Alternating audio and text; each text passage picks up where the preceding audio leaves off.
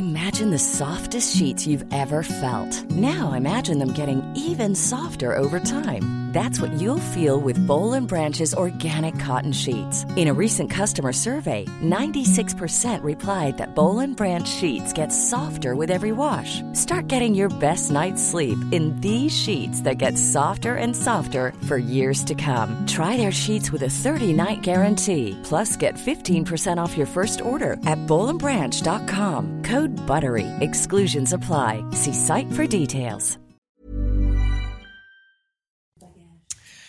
C'est News, il est 5h59. Merci d'être avec nous à la une ce matin. Cette histoire à Grenoble. Un homme est devenu tétraplégique après une agression. Il a été attaqué alors qu'il prenait la défense d'un couple que des délinquants prenaient à partie. La police lance un appel à témoins. On va tout vous raconter. La campagne de second tour des législatives, on est allé en Seine-Saint-Denis où l'abstention atteint 61%, plus de 70% dans certaines communes, vous allez voir. Des quotas de touristes dans certains sites corses cet été, l'Assemblée régionale envisage également de donner la priorité à ceux qu'ils appellent les résidents corses et cela crée forcément la polémique. La guerre en Ukraine, Emmanuel Macron en Roumanie, puis en Moldavie aujourd'hui. Pourquoi faire? Je poserai la question au général Clermont. A tout de suite, mon général. Le litre de gasoil à 2,10 euros. Cela commence à devenir très compliqué. Comment vous organisez-vous? Reportage à suivre. Et puis l'affaire du Burkini. Le Conseil d'État rend sa décision ce matin à 10h. Jonathan Sixou est avec nous. A tout de suite, Jonathan. À Grenoble, un appel à témoins est lancé après une agression dramatique qui a rendu un homme de 45 ans tétraplégique. Ça s'est passé en plein centre-ville dans la nuit du 25 au 26 mai. Cet homme a voulu venir en aide à un couple pris à partie par trois délinquants. sauf que ça s'est retourné contre lui. Les agresseurs l'ont roué de coups avant de le laisser pour mort. Yann Effelé. Il est à vélo la nuit du 25 au 26 mai en plein centre-ville de Grenoble quand il assiste à une agression. Devant les yeux d'Issam Bouzalmi, 45 ans, un couple est pris à partie par trois personnes. Il décide de se manifester pour porter assistance aux deux victimes. Puis il poursuit sa route, mais les trois agresseurs le prennent alors pour cible. Selon son récit, ils le font tomber et le frappent violemment. Il est alors 23h30 quand ils le laissent pour mort sur le sol. Ce n'est qu'à 2h30 du matin, soit 3 heures plus tard, qu'un passant le signale au secours. Selon nos confrères du Dauphiné libéré, le Grenoblois est désormais tétraplégique. L'homme n'a qu'un souvenir partiel de la soirée, alors la Sûreté départementale de Grenoble lance un appel à témoins pour obtenir des indices et d'éventuelles vidéos de l'agression. La police cherche en particulier à entendre l'homme à l'origine du signalement au secours pour tenter de faire avancer l'enquête. Le second tour des élections législatives, c'est dimanche. En Seine-Saint-Denis, la NUP a fait carton plein au premier tour. Les candidats de l'Union des gauches sont arrivés en tête dans les 12 circonscriptions du, du département. Reste à savoir si les électeurs iront voter au second tour. Et oui, parce que dimanche dernier, un record d'abstention a été battu dans le département. Augustin Donadieu, Laura Lestrade et Sarah Varny. Ils sont 61% des électeurs à avoir boudé les urnes au premier tour en Seine-Saint-Denis. Le département enregistre le plus fort taux d'abstention de France. Et dans certaines communes, comme à Clichy-sous-Bois, ce taux dépasse même les 70%. Mais cela ne surprend pas vraiment les habitants. Euh, les gens se désintéressent euh, de la politique et sont un peu déçus. Bah, c'est sûr qu'ici, euh, on n'est pas à Paris-Centre. On a, il y a une frontière vraiment euh, en, en, termes d'accès aux choses euh, qui est hyper claire. Il n'y a rien qui bouge, c'est normal. Je dis, euh, ça fait 10 ans que je suis là et là, c'est pire en pire. Je ne pense pas moi que j'ai mon vote, ça va changer quelque chose. Hein. Pour le deuxième tour, ce sera plus simple. La NUPES est en effet arrivée en tête dans les 12 circonscriptions que compte le département, avec Alexis Corbière, réélu dès le premier tour. Mais malgré ce carton plein de l'Union de la gauche, les habitants comptent bien se rendre aux urnes dimanche prochain. C'est le seul moyen ou de confirmer ses idées ou d'exprimer euh, qu'on va dans le sens des gens qui se présentent. Et, euh, et puis c'est un devoir. 790 000 électeurs sont inscrits sur les listes électorales en Seine-Saint-Denis. Reste à savoir combien iront voter ce dimanche. Jean-Luc Mélenchon dénonce la bidouille de Gérald Darmanin. Oui, selon lui, le ministre de l'Intérieur tente de masquer la défaite de la majorité présidentielle aux législatives. Écoutez, c'était hier soir sur France 2. Je laisse euh, les plaisirs de la bidouille à M. Darmanin. Il a fallu lui arracher qu'on puisse s'appeler par notre nom en allant au Conseil d'État. Là, ça fait depuis euh, hier soir Mm. qu'il essaye de tripoter les chiffres, il m'enlève des députés de mon compte. Bah, tout ça, c'est fait pour masquer le fait que le parti macroniste, l'REM, a subi une lourde défaite, premièrement. Et deuxièmement, je crois qu'il y a aussi une intention qui est de, de répandre l'idée que je- nous ne pourrions pas y arriver. Hein. Bah, si nous pouvons y arriver. Attention, si vous comptez aller en Corse cet été, des quotas seront imposés dans certains lieux touristiques. C'est l'idée des nationalistes à la tête de la région pour faire face à la surfréquentation dans certains lieux. hein. Le rapport présenté à la dernière session à l'Assemblée de Corse a été adopté à l'unanimité. Alors les îles Lavezzi, Bavella et la vallée de Restonica sont concernés. Objectif donner la priorité à ce qu'ils appellent les résidents corses. Les explications de notre correspondante en Corse, Christina Louzi. L'Assemblée de Corse a pris acte de la présentation d'un rapport d'information par l'exécutif de Corse portant sur la surfréquentation touristique de l'île. Ce rapport cible trois sites très prisés des vacanciers, euh, deux zones de montagne et une zone littorale, la vallée de la Restogne, Bavé la- et l'archipel des Lavezzi qui à elle seule accueille chaque été 180 000 vacanciers sur leurs 2 km de terre. Alors pour accéder à ces sites, il faudra donc dès l'été 2022 faire une réservation. Mais un point de ce dispositif reste à éclaircir, la priorité qui serait donnée aux résidents corses pour l'accès à ces différents sites lorsque l'on sait que le statut de résident corse que revendiquent depuis plusieurs années les nationalistes est jugé inconstitutionnel. Un test sera réalisé en juillet pour éviter tout dérapage, mais la question de la légalité de cette mesure risque vraiment de se poser. Pour l'instant, seulement trois sites sont concernés, je vous le disais, par les quotas, mais des élus nationalistes souhaitent aller plus loin. Le mythique GR20 est aussi dans le collimateur. Il se peut que le flux touristique de ce sentier, qui connaît une fréquentation record, soit également régulé dans les prochaines années. La guerre en Ukraine, cette information tombée euh, cette nuit, la Lituanie va acheter 18 canons César français. C'est le projet d'acquisition le plus important passé avec la France. hein. Alors je parle sous le contrôle du général Clermont. Le César, c'est un canon capable de tirer 6 coups par minute à une distance de 40 km. Vilnius compte acheter une version, merci, une version modernisée qui comprend une cabine blindée, un moteur plus puissant et des moyens numériques. Vous confirmez, hein, mon général Absolument. Et puis surtout une capacité euh, d'alimenter automatiquement le canon euh, sans aucun opérateur ne- n'intervienne.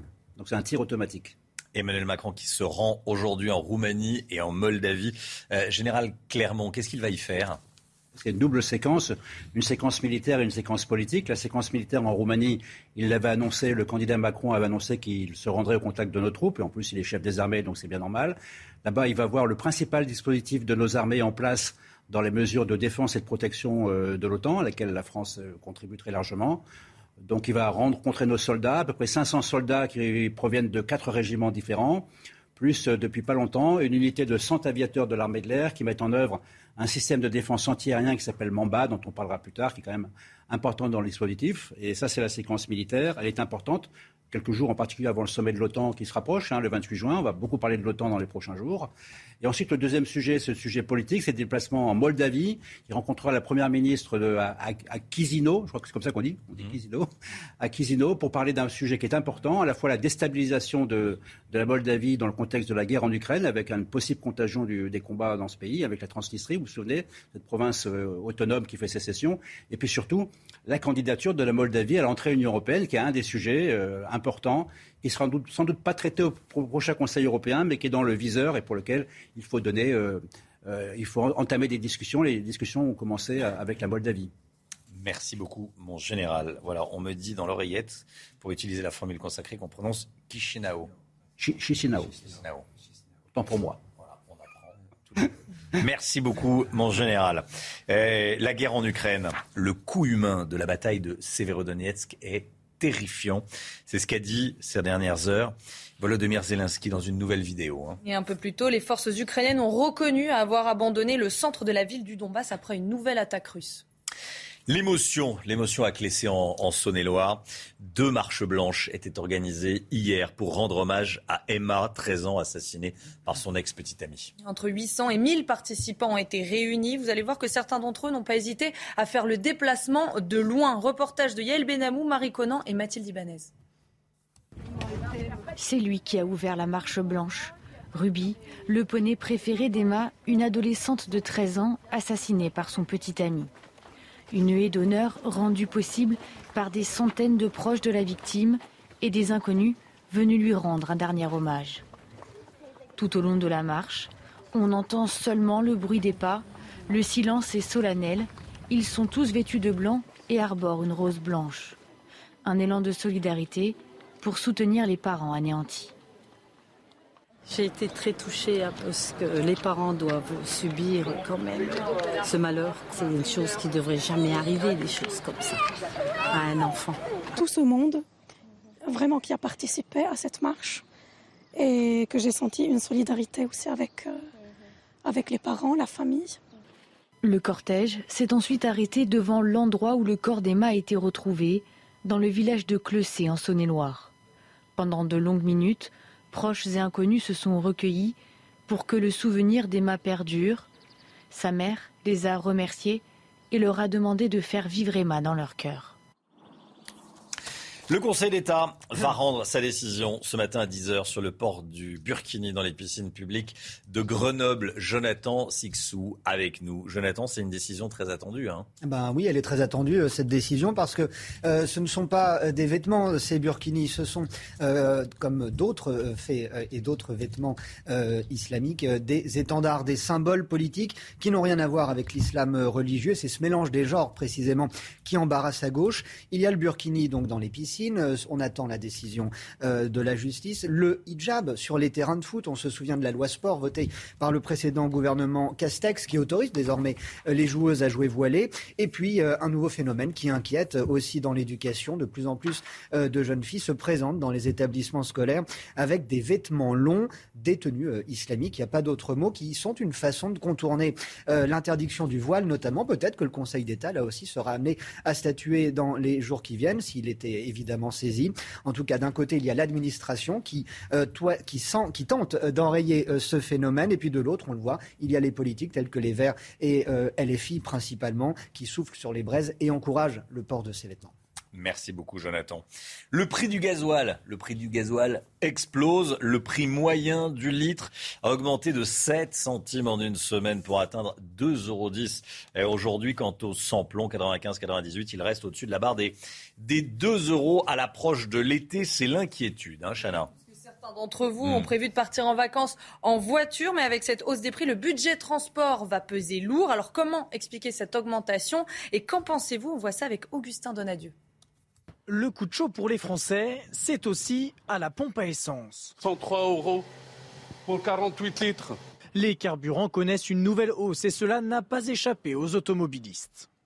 Pour faire un plein, c'était 80, 90, bah, ça passe en double, ça fait voilà, 100, on va dire 150. L'autre jour, on était content et il passait à 1,87 On dit yes, ça va. Là, on, on voit à 2,17 c'est pas possible cher ou pas cher, je suis obligé. Sinon, demain, je ne peux pas aller travailler.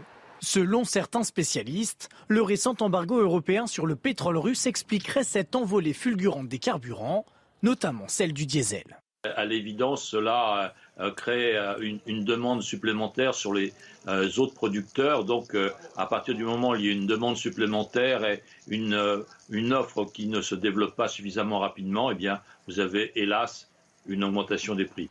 Une bonne nouvelle cependant pour les conducteurs, le gouvernement a annoncé le maintien de la ristourne de 18 centimes jusqu'à la fin de l'été. Voilà, 2,10 euros le litre de gasoil. Euh, chacun trouve sa, solution. Euh, payer, c'est une solution, bon. Euh, ou rouler moins, rouler éco-conduire. On fait attention, on n'accélère pas trop fort, on, laisse rouler la, voiture quand on le peut en, descendre. Voilà, essayer de consommer un petit peu moins. Chacun s'organise et fait bien comme il peut. Allez, le sport, encore un échec pour l'équipe de France. Les Bleus se sont inclinés 1-0 contre la Croatie hier soir au Stade de France, Chana. Et les Français sont déjà éliminés de la Ligue des Nations et ne pourront pas défendre leur titre. Bilan des Bleus, deux nuls et deux défaites. L'équipe de France qui n'a pas été au niveau pendant ce rassemblement. Didier Deschamps en est conscient. Écoutez. On a manqué de, force, d'énergie, de, caractère aussi. Donc, euh, il faut accepter, même si ça fait mal, puisqu'on n'a pas été capable de de gagner un match. Et je parle des joueurs, mais je me l'attribue à moi aussi, certainement, même c'est sûr euh, que j'avais pas la, force et l'énergie habituelle à leur transmettre. Mais euh, voilà, euh, la réalité du haut niveau, elle est impitoyable. L'Australie, l'Australie sera le premier adversaire de l'équipe de France à la Coupe du Monde. hein, on l'a appris hier soir. Et les Australiens se sont imposés au tir au but contre le Pérou pendant leur match de barrage. C'était la dernière équipe attendue dans le groupe des Bleus au Qatar. Pour rappel, l'équipe de France affrontera également la Tunisie et le Danemark.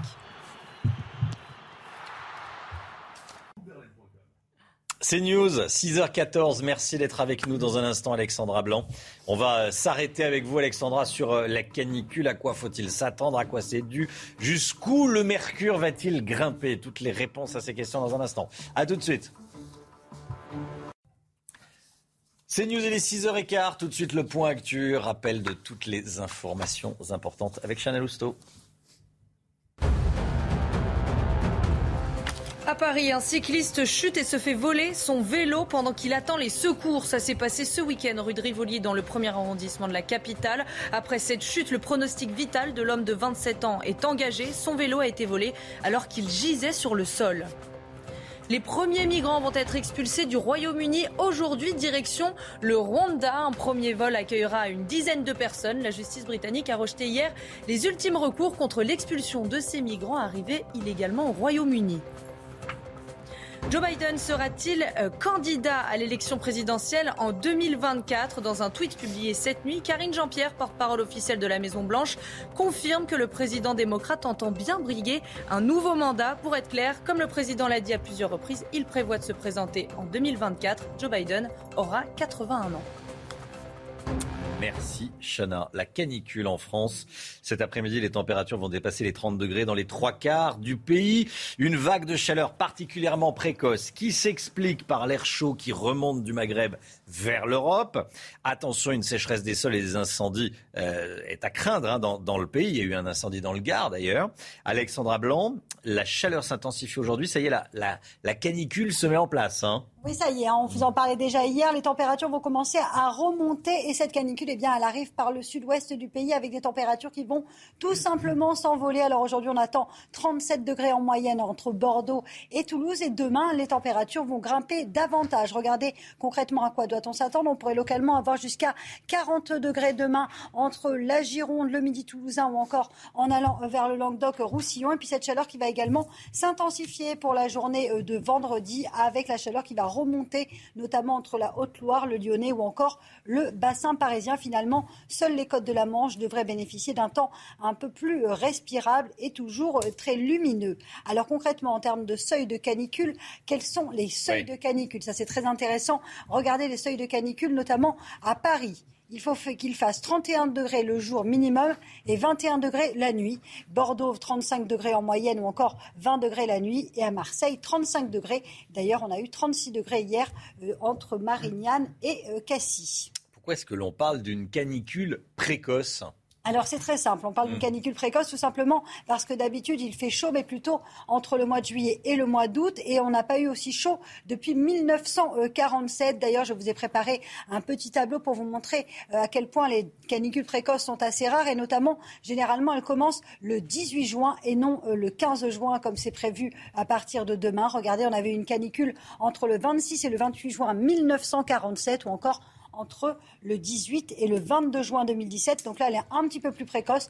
À trois jours, je vous l'accorde. Mais bon, on parle quand même d'une canicule précoce et exceptionnelle. D'ailleurs, hier, on a battu des records de chaleur, notamment à Marignane, à Bormes-les-Mimosas dans le Var ou encore au Castellet, où vous avez eu localement près de 36 degrés, du jamais vu depuis 2003, notamment à Marignane. Il va faire chaud, il va faire chaud. Merci beaucoup, Alexandra. Plusieurs incendies dans le Gard, 60 bungalows dans l'un des plus grands campings d'Europe au Gros du Roi euh, ont été détruits. 185 hectares sont également partis en fumée. Vous voyez les, images. D'importants moyens ont été déployés pour contrôler les, flammes. Le feu est fixé hein, depuis hier soir. 240 sapeurs-pompiers des départements voisins sont venus en renfort. La canicule en France, cet après-midi, les températures vont dépasser les 30 degrés. On, en Espagne, plus de 40 degrés enregistrés hier, hein, Chana. Et oui, ça devrait continuer de grimper. Les températures ne descendront pas en dessous des 20 degrés, même la nuit, dans la moitié du sud euh, du pays. Et face à cette chaleur, les Espagnols s'adaptent. Écoutez. Il y a trop de chaleur, donc nous buvons de l'eau tout le temps. On ne sait pas comment on va s'y prendre car on est à l'ombre des arbres. On s'en sort, mais je pense qu'il va faire encore plus chaud. La chaleur est vraiment vraiment forte et parfois on a du mal à respirer. C'est vraiment très fort. Ici à Madrid, nous avons l'avantage d'avoir de nombreux parcs et espaces verts. Donc cette herbe est parfaite pour aider mon chien à profiter, à courir et à rester au frais. Plus de 40 degrés en Espagne. 6h20, restez bien avec nous. Le chiffre éco on va parler euh, tout de suite des prêts immobiliers euh, de plus en plus difficiles à, à obtenir. C'est juste après la petite pause pub. À tout de suite. Rendez-vous avec Pascal Pro dans l'heure des pros, du lundi au vendredi de 9h à 10h30. des prêts immobiliers de plus en plus difficiles à obtenir. Beaucoup de dossiers sont bloqués. Pourquoi? Parce qu'ils dépassent un plafond fixé par la loi en termes de taux d'intérêt. Euh, c'est quoi ce plafond, Eric, exactement bah Écoutez, ce plafond, il a un nom, il s'appelle le taux d'usure. C'est-à-dire c'est un taux maximum au-delà duquel eh bien, la banque ne prête plus. C'est pas compliqué. Ça évite en fait qu'une banque vous vende trop cher un crédit. Donc il y a un plafond, mais seulement avec l'inflation, les, choses ont changé. C'est-à-dire que ce plafond, il, a, il devrait exploser théoriquement, et parce que les taux se remettent à augmenter. Alors, ce taux d'usure, comment il est calculé? Eh bien, Écoutez, vous prenez, ou les banques, la Banque de France, que c'est elle qui fixe le taux d'usure tous les trimestres, la Banque de France prend l'ensemble des taux pratiquée par les banques, donc elle obtient une moyenne. Elle rajoute euh, elle prend le trimestre précédent, et puis elle rajoute les frais d'assurance, les frais de garantie et les frais de dossier. Vous voyez? Bah, Le problème, c'est que, euh, je vais vous donner l'exemple, si vous avez euh, actuellement un crédit sur 20 ans qui est proposé à 1,5%, par exemple, par votre banque, si vous rajoutez tous les frais, vous arrivez à, à 2,5%, Hors problème, le taux d'usure fixé par la Banque de France, il est à 2,4. Vous voyez, c'est simple à comprendre. Hein. votre taux, votre crédit sera à 2,5, mais le taux c'est 2,4 le taux d'usure. Donc c'est bloqué et vous avez 25% des dossiers qui ont été bloqués rien que pour cette raison entre mars et avril, alors que c'était 5% l'année d'avant. Donc vous voyez bien que le système n'est pas bon, ce taux d'usure commence à être critiqué, même les collectivités locales se retrouvent bloquées, elles sont confrontées à ce taux d'usure. On voit vraiment le grotesque hein, du règlement d'aujourd'hui, euh, ce qui est censé protéger le consommateur finalement se retourne contre lui et il faut l'admettre, le gouvernement réfléchit à une nouvelle formule. Il pourrait par exemple sortir les frais d'assurance, les frais de dossier euh, pour le calcul du taux d'usure.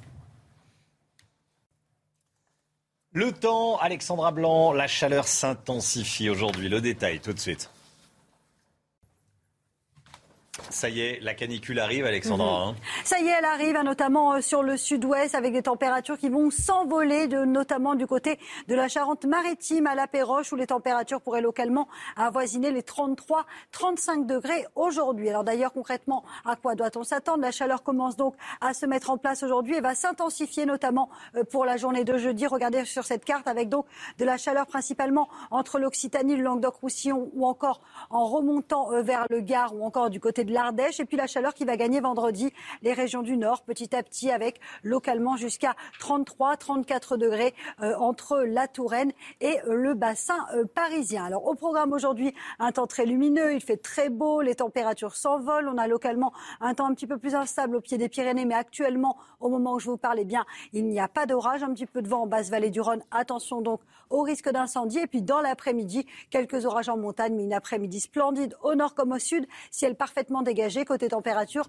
ça remonte 14 degrés en moyenne pour le bassin parisien euh, ce matin, 13 degrés à Lyon, déjà 22 degrés euh, du côté euh, de Perpignan. On a localement jusqu'à 23-24 degrés du côté d'Istres dans les Bouches du Rhône. Et puis dans l'après-midi, regardez ces températures qui vont s'installer vraiment durablement. Température caniculaire, notamment 35 degrés entre Biarritz et Bordeaux, 37 degrés hein, pour le Bordelais, 31 degrés à Lyon, 33 degrés à Limoges et la chaleur qui gagne également Orléans où vous aurez en moyenne 30 degrés cet après-midi. Alexandra, voilà pour aujourd'hui. Qu'est-ce que ça va donner euh, ces prochains jours? Ça va la température, les, la chaleur va, va s'intensifier Oh que oui, puisqu'on a 37 degrés à Bordeaux, on pourrait localement dépasser les 40 degrés entre mercredi et euh, samedi. Donc vraiment, les températures vont grimper. Surtout, la chaleur va concerner un petit peu plus les régions centrales ou encore le nord euh, du pays. Alors mercredi, toujours de la forte chaleur dans le sud-ouest. Ça va gagner petit à petit les régions centrales. Et puis a priori, jeudi et surtout vendredi, hein, la journée de vendredi qui a priori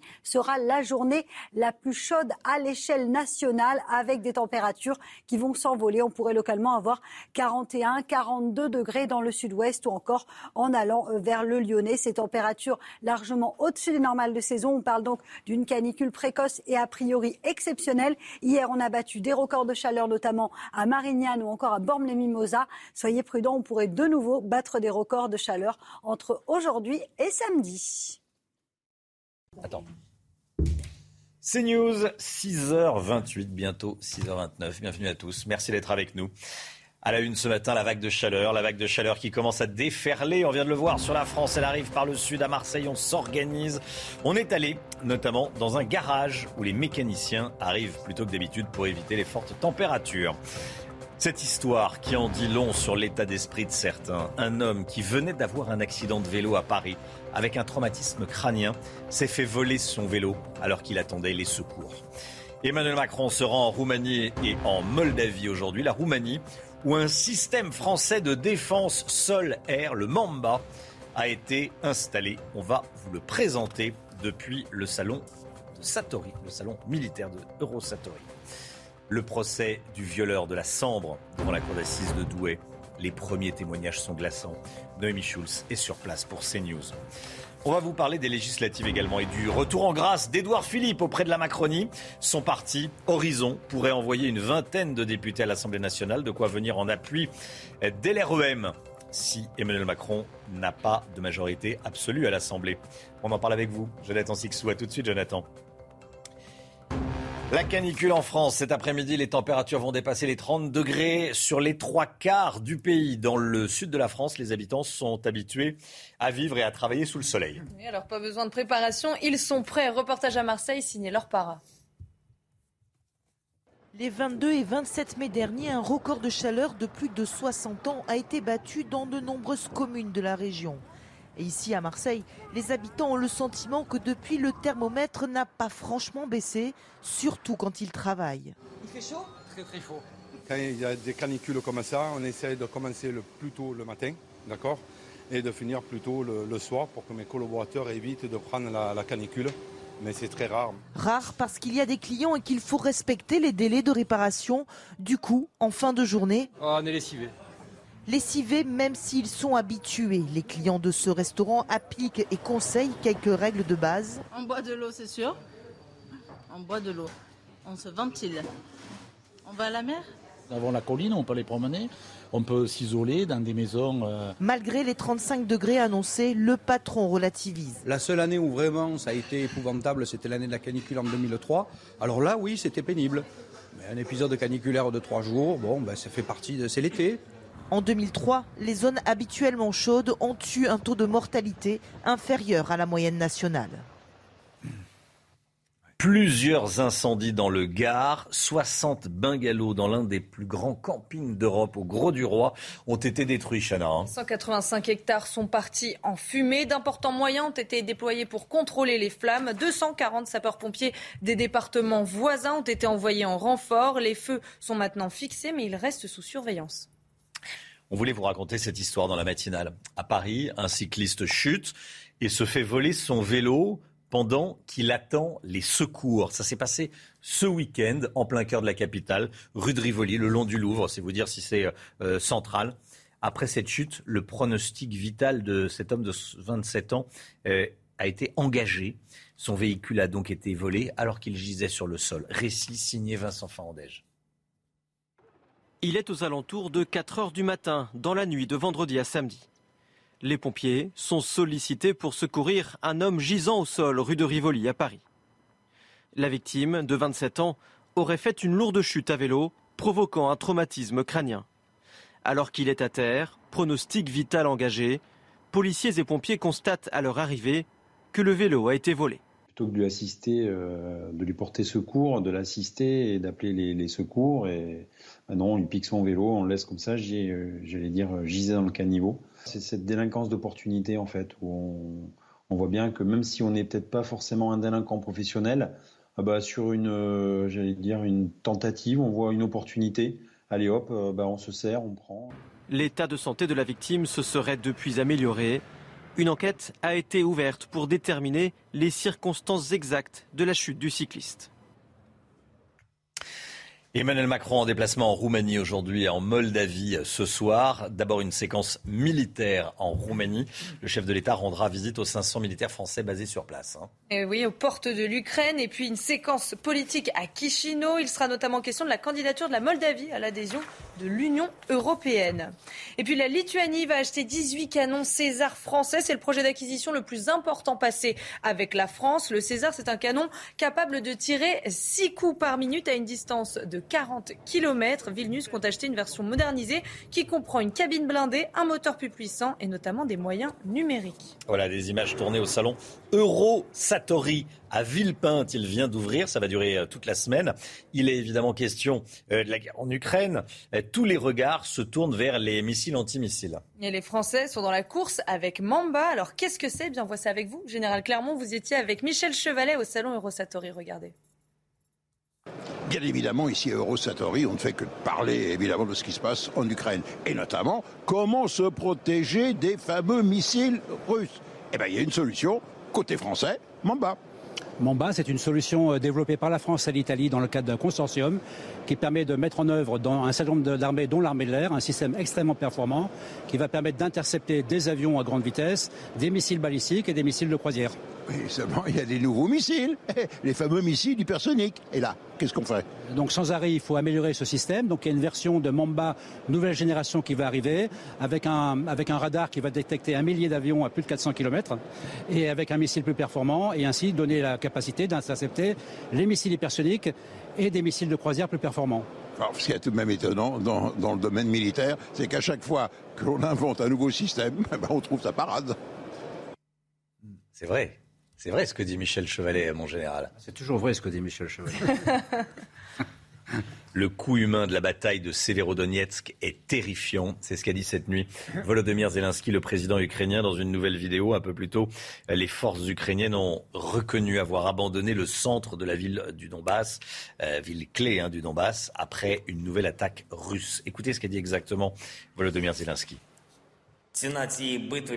Le coût humain de cette bataille est très élevé pour nous. Il est tout simplement terrifiant.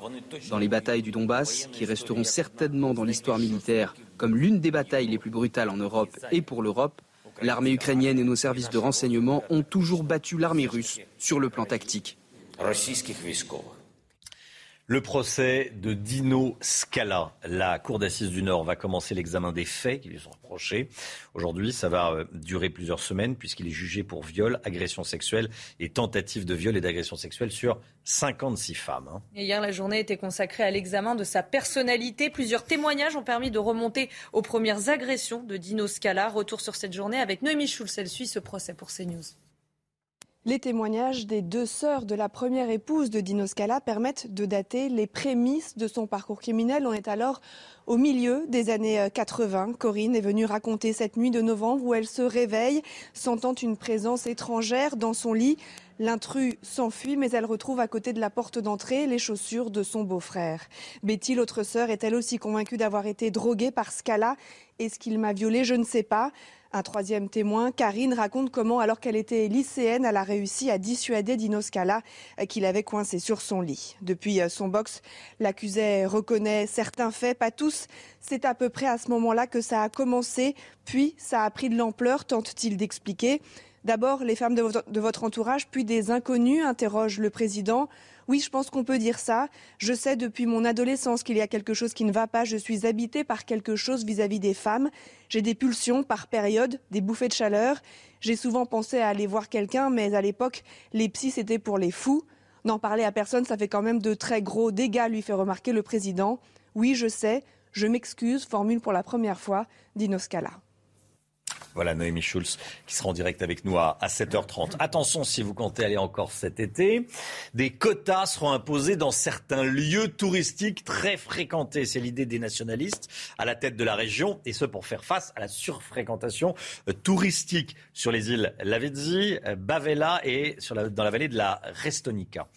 Objectif, donner la priorité aux résidents corses. Alors ça, c'est ce qui devrait arriver en deuxième rideau des quotas, petit 1, et petit 2, euh, donner une priorité aux, Corses pour s'inscrire s'ils veulent aller sur ces sites magnifique. Et comme tous les matins, on vous consulte dans la matinale. Et ce matin, on vous pose cette question. La Corse instaure des quotas pour limiter les visiteurs sur certains sites touristiques et donner la priorité aux résidents corse. Alors qu'en pensez-vous? Écoutez vos réponses, c'est votre avis. Juste parce qu'ils sont une île, euh, je pense pas que ce soit une bonne idée de faire ce genre de choses. C'est une île française. Une île française avec euh, des Français qui ne peuvent pas y aller, seulement des Corses. non, je trouve pas ça logique. Faut réserver l'accès aux Corses parce qu'il y a beaucoup euh, de gens qui, qui, visitent et je pense qu'il n'y a pas assez de place pour ceux qui habitent en Corse. Et c'est aussi pour la pollution, je pense que les touristes polluent beaucoup.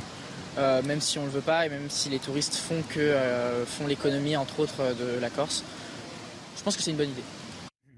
Voilà, on va en parler avec Jean-Charles Rosucci, qui est le maire de Bonifacio, euh, au large de Bonifacio. Il y a les îles Lavezzi euh, qui sont concernées par euh, ces mesures. Le maire de Bonifacio sera en direct avec nous à 7 heures. Soyez là si vous le pouvez. Dans l'actualité, il y a également le sport. Encore un échec pour l'équipe de France. On en parle tout de suite. Il y a quelque chose qui coince. Hein. Les Bleus euh, n'ont toujours pas gagné. Ils se sont inclinés 1 à 0 contre la Croatie hier soir au Stade de France. Il y en a un. Les Français sont déjà éliminés de la Ligue des Nations et ne pourront pas défendre leur titre. L'équipe de France n'a pas été au niveau pendant ce rassemblement. Didier Deschamps en est conscient. Écoutez. On a manqué de, force, d'énergie, de, caractère aussi. Donc, euh, il faut accepter, même si ça fait mal, puisqu'on n'a pas été capable de de gagner un match, et je parle des joueurs, mais je me l'attribue à moi aussi, certainement, même c'est sûr euh, que j'avais pas la, la force et l'énergie habituelle à leur transmettre. Mais euh, voilà, euh, la réalité du haut niveau, elle est impitoyable l'Australie sera le premier adversaire de l'équipe de France à la Coupe du Monde. Hein, on l'a appris hier soir. Les Australiens se sont imposés au tir au but contre le Pérou pendant leur match de barrage. C'était la dernière équipe attendue dans le groupe des Bleus au Qatar. Pour rappel, l'équipe de France affrontera également la Tunisie et le Danemark. 6h40, restez bien avec nous dans la matinale CNews. Dans un instant, on ira à Londres. Les premiers migrants rwandais vont être expulsés aujourd'hui du Royaume-Uni. Toutes les explications avec notre correspondante. À tout de suite. CNews, 6h44, 7h moins le quart. Bienvenue à tous. Merci d'être avec nous. Euh, tout d'abord, le rappel des titres avec Chanel Housteau. Attention, si vous comptez aller encore cet été, des quotas seront imposés dans certains lieux touristiques. C'est l'idée des nationalistes à la tête de la région pour faire face à la surfréquentation touristique. Trois sites sont concernés et la priorité sera aux résidents corse. Si ça n'est pas votre cas, il faudra faire une réservation. Le pouvoir d'achat et le prix du gasoil qui explose. Le prix moyen du litre a augmenté de 7 centimes en une semaine pour atteindre aujourd'hui 2,10 euros. Quant aux samplons 95 et 98, il reste au-dessus de la barre des 2 euros.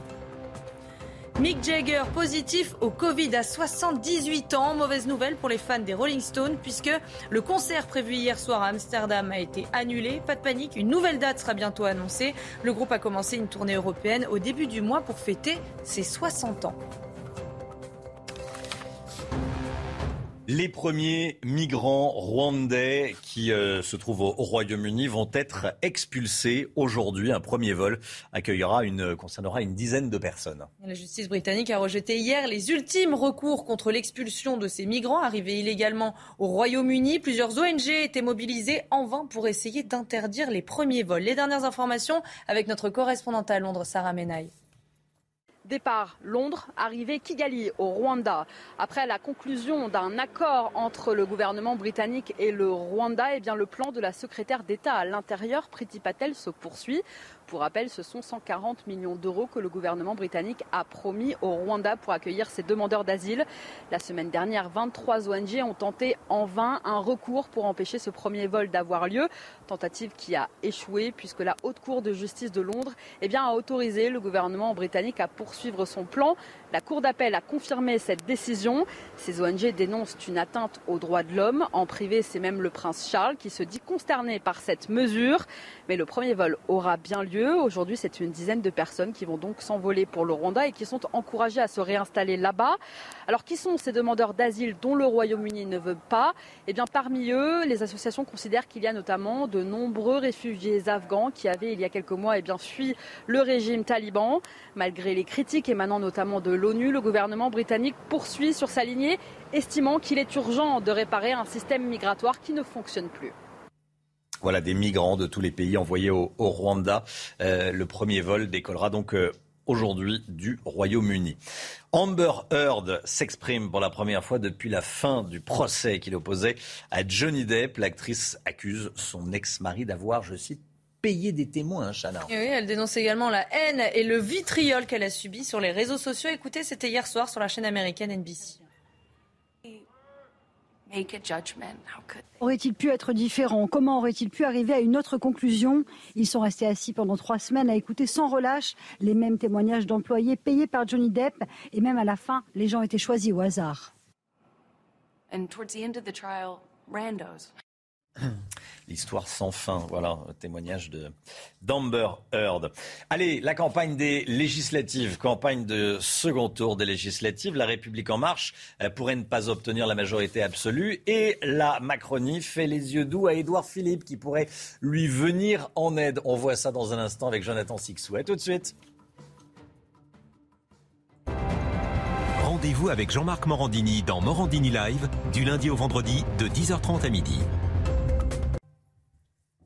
L'édito politique, la campagne du second tour.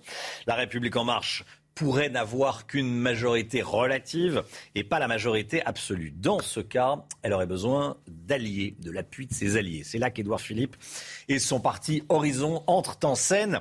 Jonathan Sixou avec nous. Jonathan, Édouard Philippe pourrait envoyer une vingtaine de députés à l'Assemblée nationale. Il pourrait donc créer un groupe. Et c'est pour ça que LREM recommence à lui faire les yeux doux.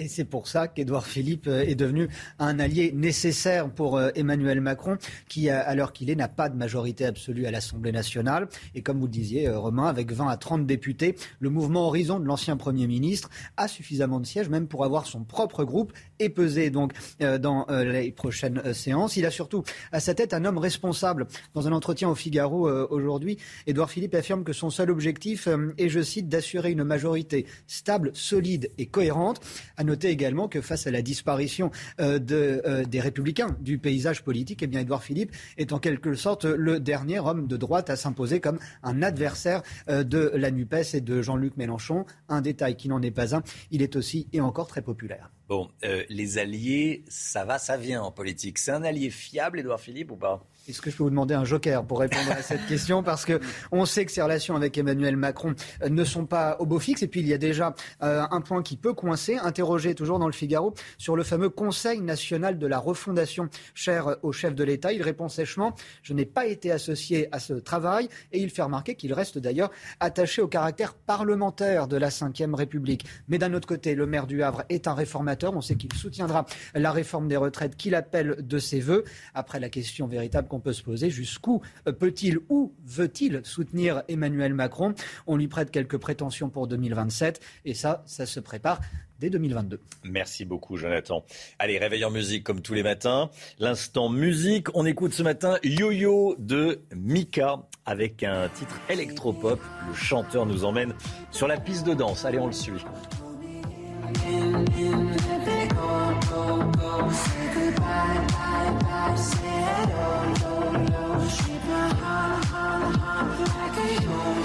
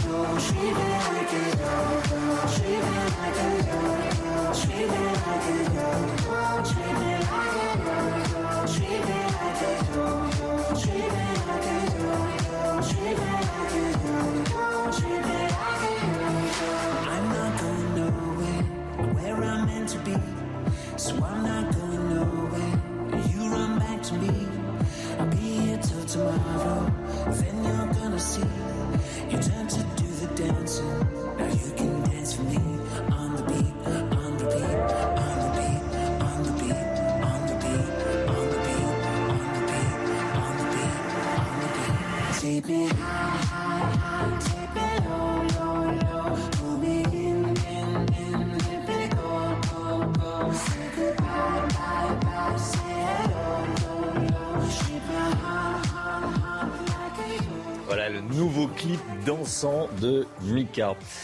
6h55, merci d'être avec nous, merci d'avoir choisi CNews pour euh, démarrer votre journée. Il va faire chaud aujourd'hui, on va voir ça dans un instant avec Alexandra Blanc.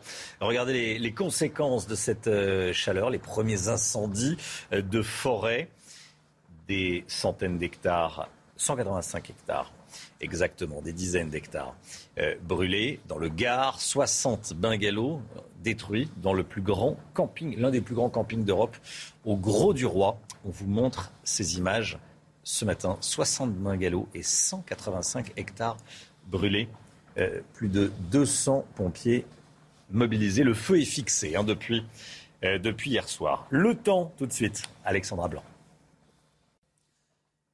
Alexandra Blanc, vous nous emmenez à Marseille. Oui, où il a fait très chaud hier. On a eu localement jusqu'à 36 degrés hier euh, du côté de Marseille. On aura en moyenne 32 degrés cet après-midi. Puis vous le voyez, cette chaleur qui va donc s'intensifier aujourd'hui, ciel parfaitement dégagé actuellement sur la cité phocéenne. Alors concrètement, à quoi doit-on s'attendre en termes de température? On vous parle de l'arrivée d'une canicule. Eh bien, ça y est, elle arrive. Elle commence donc à se mettre en place aujourd'hui et demain et après-demain. Eh bien, la chaleur va s'intensifier avec au programme des températures vraiment estivales dans le sud-ouest et des températures caniculaires puisque l'on pourrait localement dépasser les 40 degrés, notamment entre la Gironde, le Midi toulousain ou encore le Languedoc-Roussillon. Et puis vendredi, la chaleur va également gagner les régions euh, centrales avec des températures vraiment très élevées pour la saison. Localement 40 degrés euh, du côté du Gard ou encore de l'Hérault vendredi après-midi et cette chaleur qui va gagner aussi le bassin parisien où l'on pourrait localement dépasser les 35-36 degrés. Alors côté ciel, eh bien, le ciel est parfaitement dégagé ce matin. On a seulement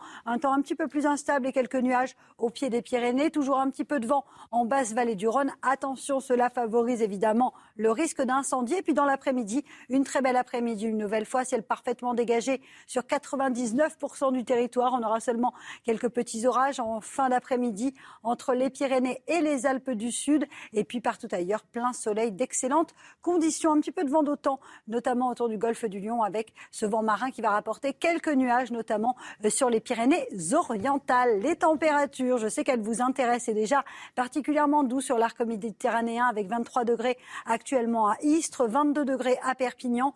Vous avez 13 degrés du côté de Lyon ou encore 14 à Paris, c'est un petit peu plus frais à Cherbourg avec 7 degrés. Puis dans l'après-midi, eh bien, les températures s'envolent. Ça y est, la chaleur se met vraiment en place. 37 degrés à Bordeaux, 35 degrés à Toulouse ou encore à Perpignan, 33 degrés à Limoges, 32 degrés à La Rochelle. Et la chaleur qui gagne également le nord ou encore l'est du pays avec 28 degrés à Strasbourg et 27 degrés du côté de Paris. Température caniculaire qui donc commence à se mettre en place.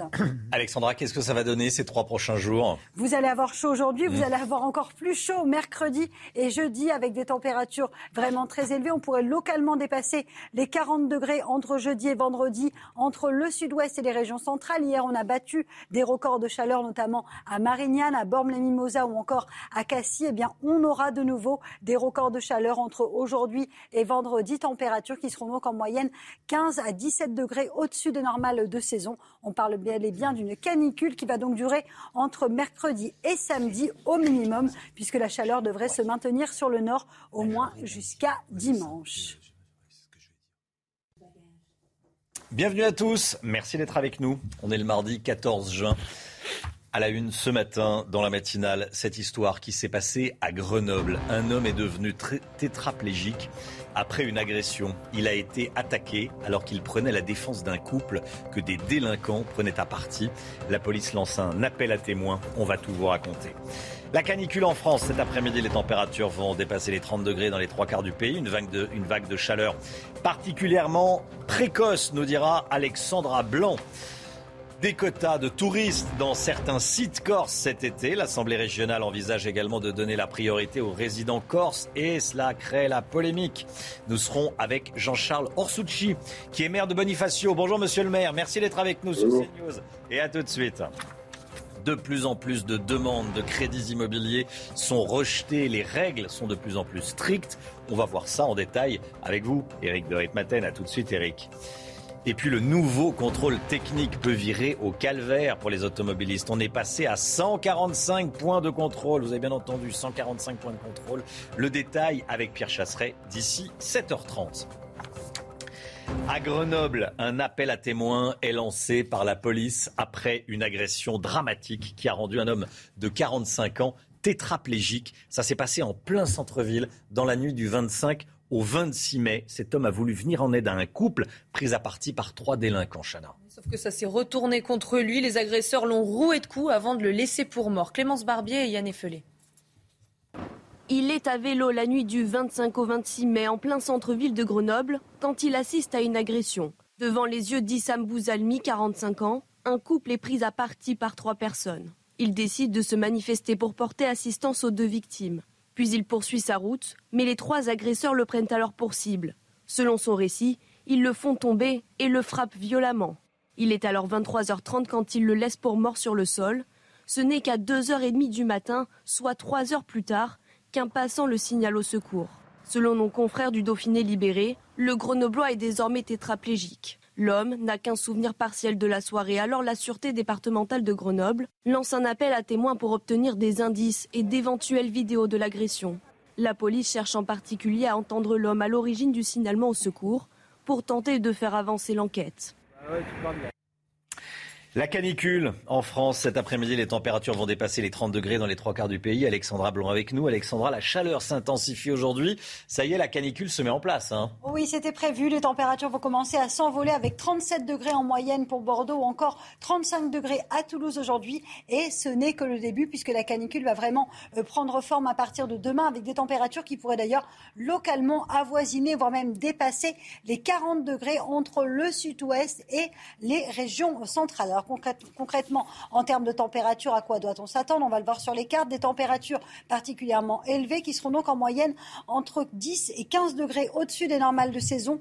Là où il fera le plus chaud demain, eh bien, c'est entre le sud-ouest, le midi toulousain ou encore le Gard ou encore l'Hérault. Puis petit à petit, la chaleur va également euh, gagner Limoges, Clermont-Ferrand ou encore le Lyonnais. Il fera encore plus chaud vendredi. On pourrait avoir des pointes de l'ordre de 40 à 42 km par heure sur 42 euh, degrés, pas kilomètres par heure. On ne parle pas de vent, on parle bel et bien de température, avec donc ces températures qui vont gagner également la Vendée ou encore les Charentes, avec localement jusqu'à 40 euh, degrés attendus. On va de nouveau battre des records de chaleur. Merci Alexandra. Attention, si vous comptez aller encore cet été, des quotas seront imposés dans certains lieux touristiques. C'est l'idée des nationalistes à la tête de la région pour faire face à la surfréquentation euh, touristique. Un rapport a été présenté à la dernière session à l'Assemblée de Corse. Les îles Lavezzi, Bavela et la vallée de la Restonica sont concernées. Et la priorité sera aux résidents corse. Si ça n'est pas votre cas, il faudra faire une réservation. La guerre en Ukraine, à présent, la Lituanie va acheter 18 canons César français. C'est le projet d'acquisition le plus important passé avec la France. Hein. Le César, c'est un canon capable de tirer 6 coups par minute à une distance de 40 km. Vilnius compte acheter une version modernisée qui comprend une cabine blindée, un moteur plus puissant et des moyens numériques. Emmanuel Macron se rend aujourd'hui en, en Roumanie et en Moldavie. Général Clermont avec nous. Qu'est-ce qu'il va y faire? Il va faire une double séquence, une séquence militaire et une séquence euh, politique. Une séquence militaire en Roumanie où il va rendre visite à un détachement important de, des forces françaises dans le cadre du renforcement du flanc est de l'OTAN, des troupes qui sont présentes depuis le 28 février. Donc il rencontrera euh, des unités de l'armée de terre, à peu près 500 soldats de quatre régiments différents. Et depuis pas longtemps, une unité de l'armée de l'air qui, qui, est arrivée avec le système Mamba de défense antiaérienne pour protéger l'espace aérien roumain et nos troupes. Ça, c'est la première séquence, séquence très militaire en particulier quelques jours avant le sommet de l'OTAN du 28 juin. Et un deuxième sujet qui est le déplacement en Moldavie. En Moldavie, c'est un petit pays qui est coincé entre l'Ukraine et la Roumanie et qui est sous forte tension parce qu'il a une, sécession en Transnistrie. Euh, donc ce pays est en train d'être déstabilisé par les Russes et ce pays est également euh, candidat à l'entrée dans l'Union européenne. Donc c'est le président de l'Union européenne qui rend visite à la première ministre euh, de Moldavie pour discuter des modalités euh, et du calendrier éventuel d'une intégration de ce pays et rappeler le soutien des Européens à la Moldavie, à la Moldavie dans ce moment difficile pour ce pays. Merci beaucoup, mon général, général Clermont, tous les matins avec nous. Le prix du gaz et le prix du gasoil surtout explose. Le prix moyen du litre a augmenté de 7 centimes en une semaine pour atteindre 2,10 euros ce matin. 2,10 euros le litre en moyenne. Le samplon 95, le samplon 98 reste au-dessus de la barre des, 2 euros le litre. Et à l'approche de l'été, c'est l'inquiétude, Chana. Hein. Certains d'entre vous ont prévu de partir en vacances en voiture, mais avec cette hausse des prix, le budget transport va peser lourd. Alors comment expliquer cette augmentation et qu'en pensez-vous? On voit ça avec Augustin Donadieu. le coup de chaud pour les Français, c'est aussi à la pompe à essence. 103 euros pour 48 litres. Les carburants connaissent une nouvelle hausse et cela n'a pas échappé aux automobilistes. Pour faire un plein, c'était 80, 90, bah, ça passe en double. Ça fait, voilà, 100, on va dire 150. L'autre jour, on était content et il passait à 1,87 on dit yes, ça va. Là, on, on voit à 2,17 euros, c'est pas possible. Cher ou pas cher, je suis obligé. Sinon, demain, je ne peux pas aller travailler. Selon certains spécialistes, le récent embargo européen sur le pétrole russe expliquerait cette envolée fulgurante des carburants, notamment celle du diesel. À l'évidence, cela euh, crée euh, une, demande supplémentaire sur les euh, autres producteurs. Donc, à partir du moment où il y a une demande supplémentaire et une, une offre qui ne se développe pas suffisamment rapidement, eh bien, vous avez hélas une augmentation des prix. Une bonne nouvelle cependant pour les conducteurs, le gouvernement a annoncé le maintien de la ristourne de 18 centimes jusqu'à la fin de l'été. Voilà, 2,10 euros, ça commence à faire mal.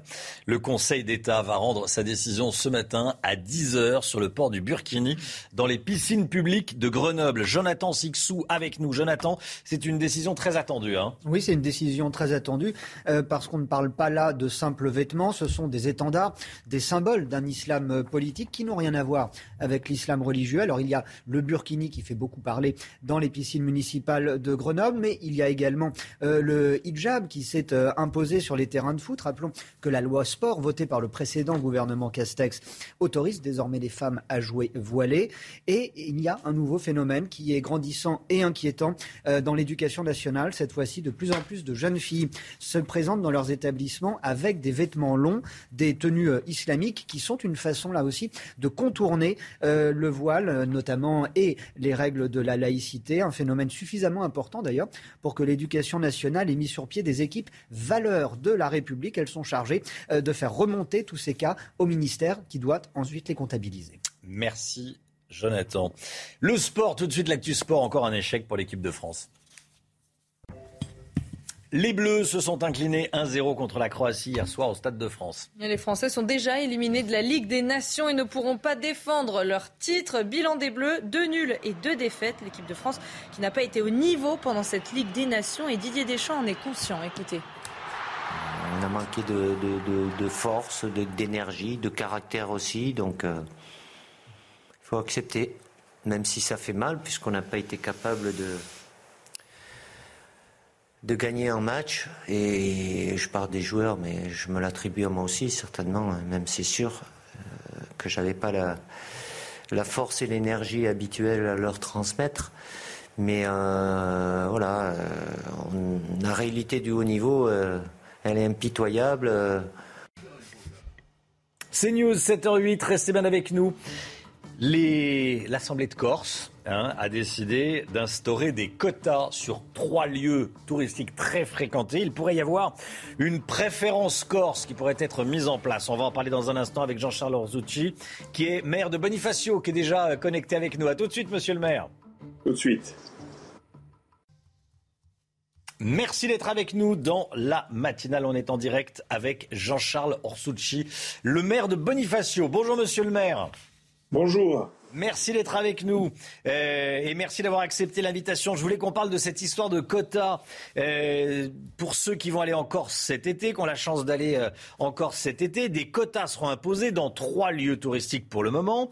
C'est l'idée de la région pour faire face à la surfréquentation touristique. Il pourrait y avoir une priorité donnée à ceux qui habitent en Corse. Bon, résident en Corse, le terme est un peu euh, politique, mais à ceux qui habitent en Corse, euh, si c'est pas euh, votre cas, il faudra faire une réservation avant. Bon. il y a vraiment trop de monde déjà l'été dans, dans, certains lieux, comme les îles Lavezzi, au large de Bonifacio écoutez, euh, bonjour d'abord. Et évidemment, il y, a, des endroits qui sont de plus en plus appréciés des touristes et on est très heureux de les recevoir parce qu'ils participent fortement à l'économie locale. Mais nous devons aussi et avant tout préserver euh, ces sites de le point de vue de la biodiversité, de l'environnement. Et il faut trouver l'équilibre. C'est pour ça qu'aujourd'hui, à la fois, on, peut recevoir des gens, mais il faut imaginer qu'il y a un certain nombre seulement qui puissent venir parce que sinon, on va, même d'un point de vue de l'économie, tuer la poule aux œufs d'or.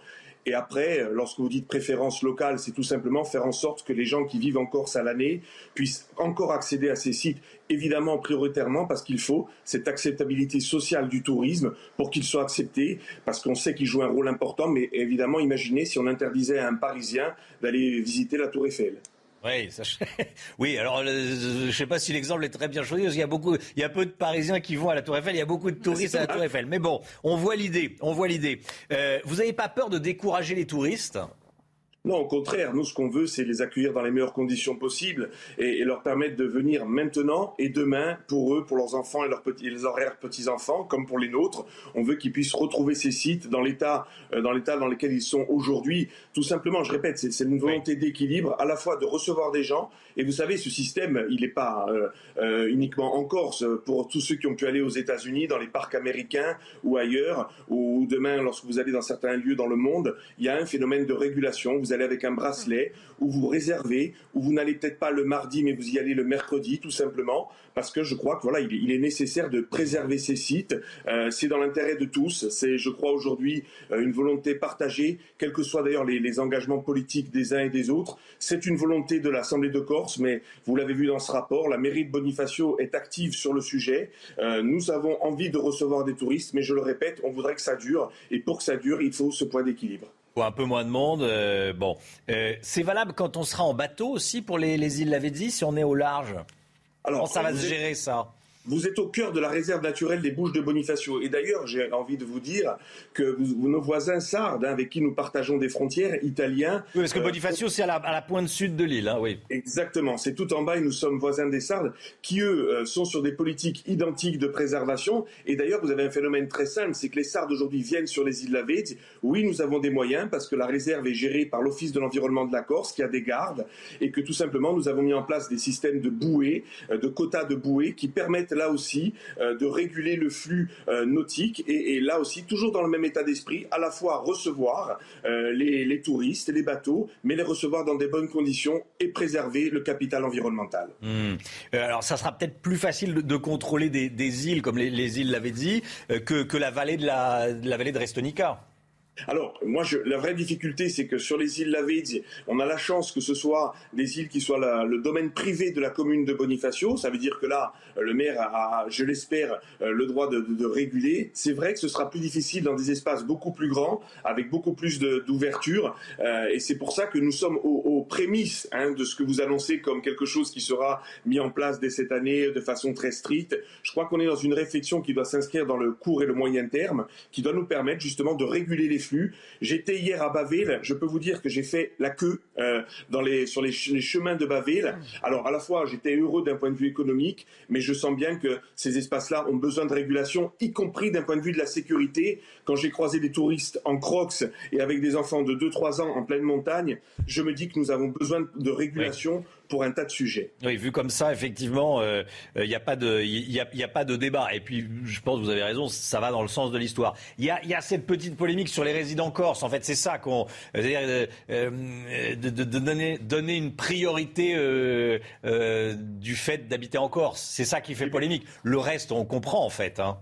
je vous ai expliqué. L'idée, oui, c'est pas pas d'interdire. L'idée, c'est de dire, vous savez, pour que ce soit accepté, mais c'est vrai, je pense que c'est vrai à Biarritz, à Quimper, à Bonifacio et à Nice, pour que le tourisme soit accepté dans ce qu'il a de meilleur, il faut qu'il y ait cette acceptation sociale. Et il faut rassurer euh, les gens du territoire en leur disant qu'il n'est pas question pour eux de ne plus connaître ces territoires tels qu'ils les ont connus et tels qu'ils voudraient les connaître demain. Donc je crois que c'est cette idée-là. Euh, il n'y a pas de connotation ethniciste dans ce que j'espère. En tout cas, je l'espère et, je m'y opposerai si l'Assemblée de Corse veut aller en ce sens. Euh, de mon point de vue, c'est tout simplement une régulation et permettre aux gens qui vivent à l'année en Corse et qu'ils s'appellent Pedro, Mohamed ou Jean-Charles de pouvoir y aller et, profiter euh, de cet espace qui est euh, un bien commun et y compris un bien commun des Corses. Le message est passé. Merci, monsieur le maire. Jean-Charles Orsucci, merci d'avoir été en direct avec nous ce matin dans, la matinale CNews. Très bonne journée à vous. Bonne journée à vous aussi. Voilà, et bonjour à la Corse. Et bonne journée. Salut et bienvenue. Bah c'est gentil, c'est sympa. 7h18, tout de suite le point actuel, tout ce qu'il faut savoir dans l'actualité avec Chanel Lousteau. À Paris, un cycliste chute et se fait voler son vélo pendant qu'il attend les secours. Ça s'est passé ce week-end rue de Rivoli dans le premier arrondissement de la capitale. Après cette chute, le pronostic vital de l'homme de 27 ans a été engagé. Son vélo a été volé alors qu'il gisait sur le sol. Les premiers migrants vont être expulsés du Royaume-Uni aujourd'hui, direction le Rwanda. Un premier vol accueillera une dizaine de personnes. La justice britannique a rejeté hier les ultimes recours contre l'expulsion de ces migrants arrivés illégalement au Royaume-Uni. Joe Biden sera-t-il candidat à l'élection présidentielle en 2024 Dans un tweet publié cette nuit, Karine Jean-Pierre, porte-parole officielle de la Maison-Blanche, confirme que le président démocrate entend bien briguer un nouveau mandat. En 2024, Joe Biden aura 81 ans. Le chiffre éco, tout de suite, on va parler des prêts immobiliers de plus en plus difficiles à obtenir.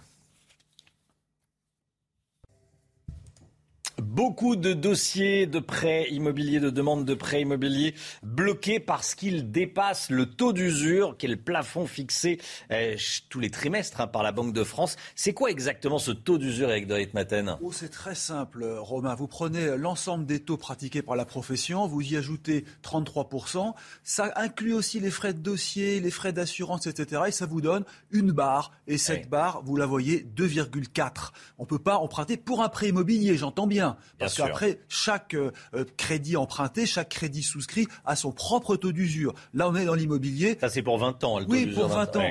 2, 4 maximum, vous vous rendez compte? Alors, quand vous allez dans une banque ou chez un courtier, eh ben, vous faites l'addition, vous prenez un taux, il rajoute des, des frais d'assurance, des frais de dossier.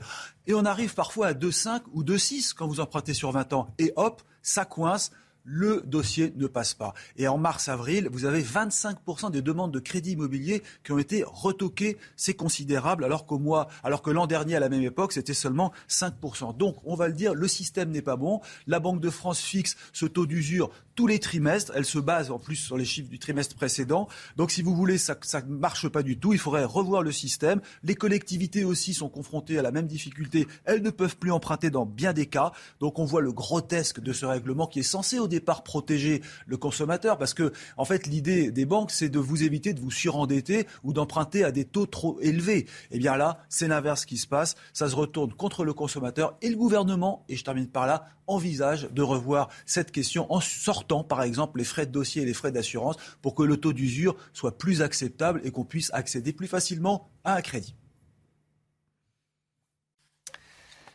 Restez bien avec nous. Bon réveil à tous. Dans un instant, on va parler des, contrôles techniques automobiles. 145 points de contrôle désormais. Il y en avait 52 il y a 30 ans. 145 aujourd'hui. Ça commence à coincer.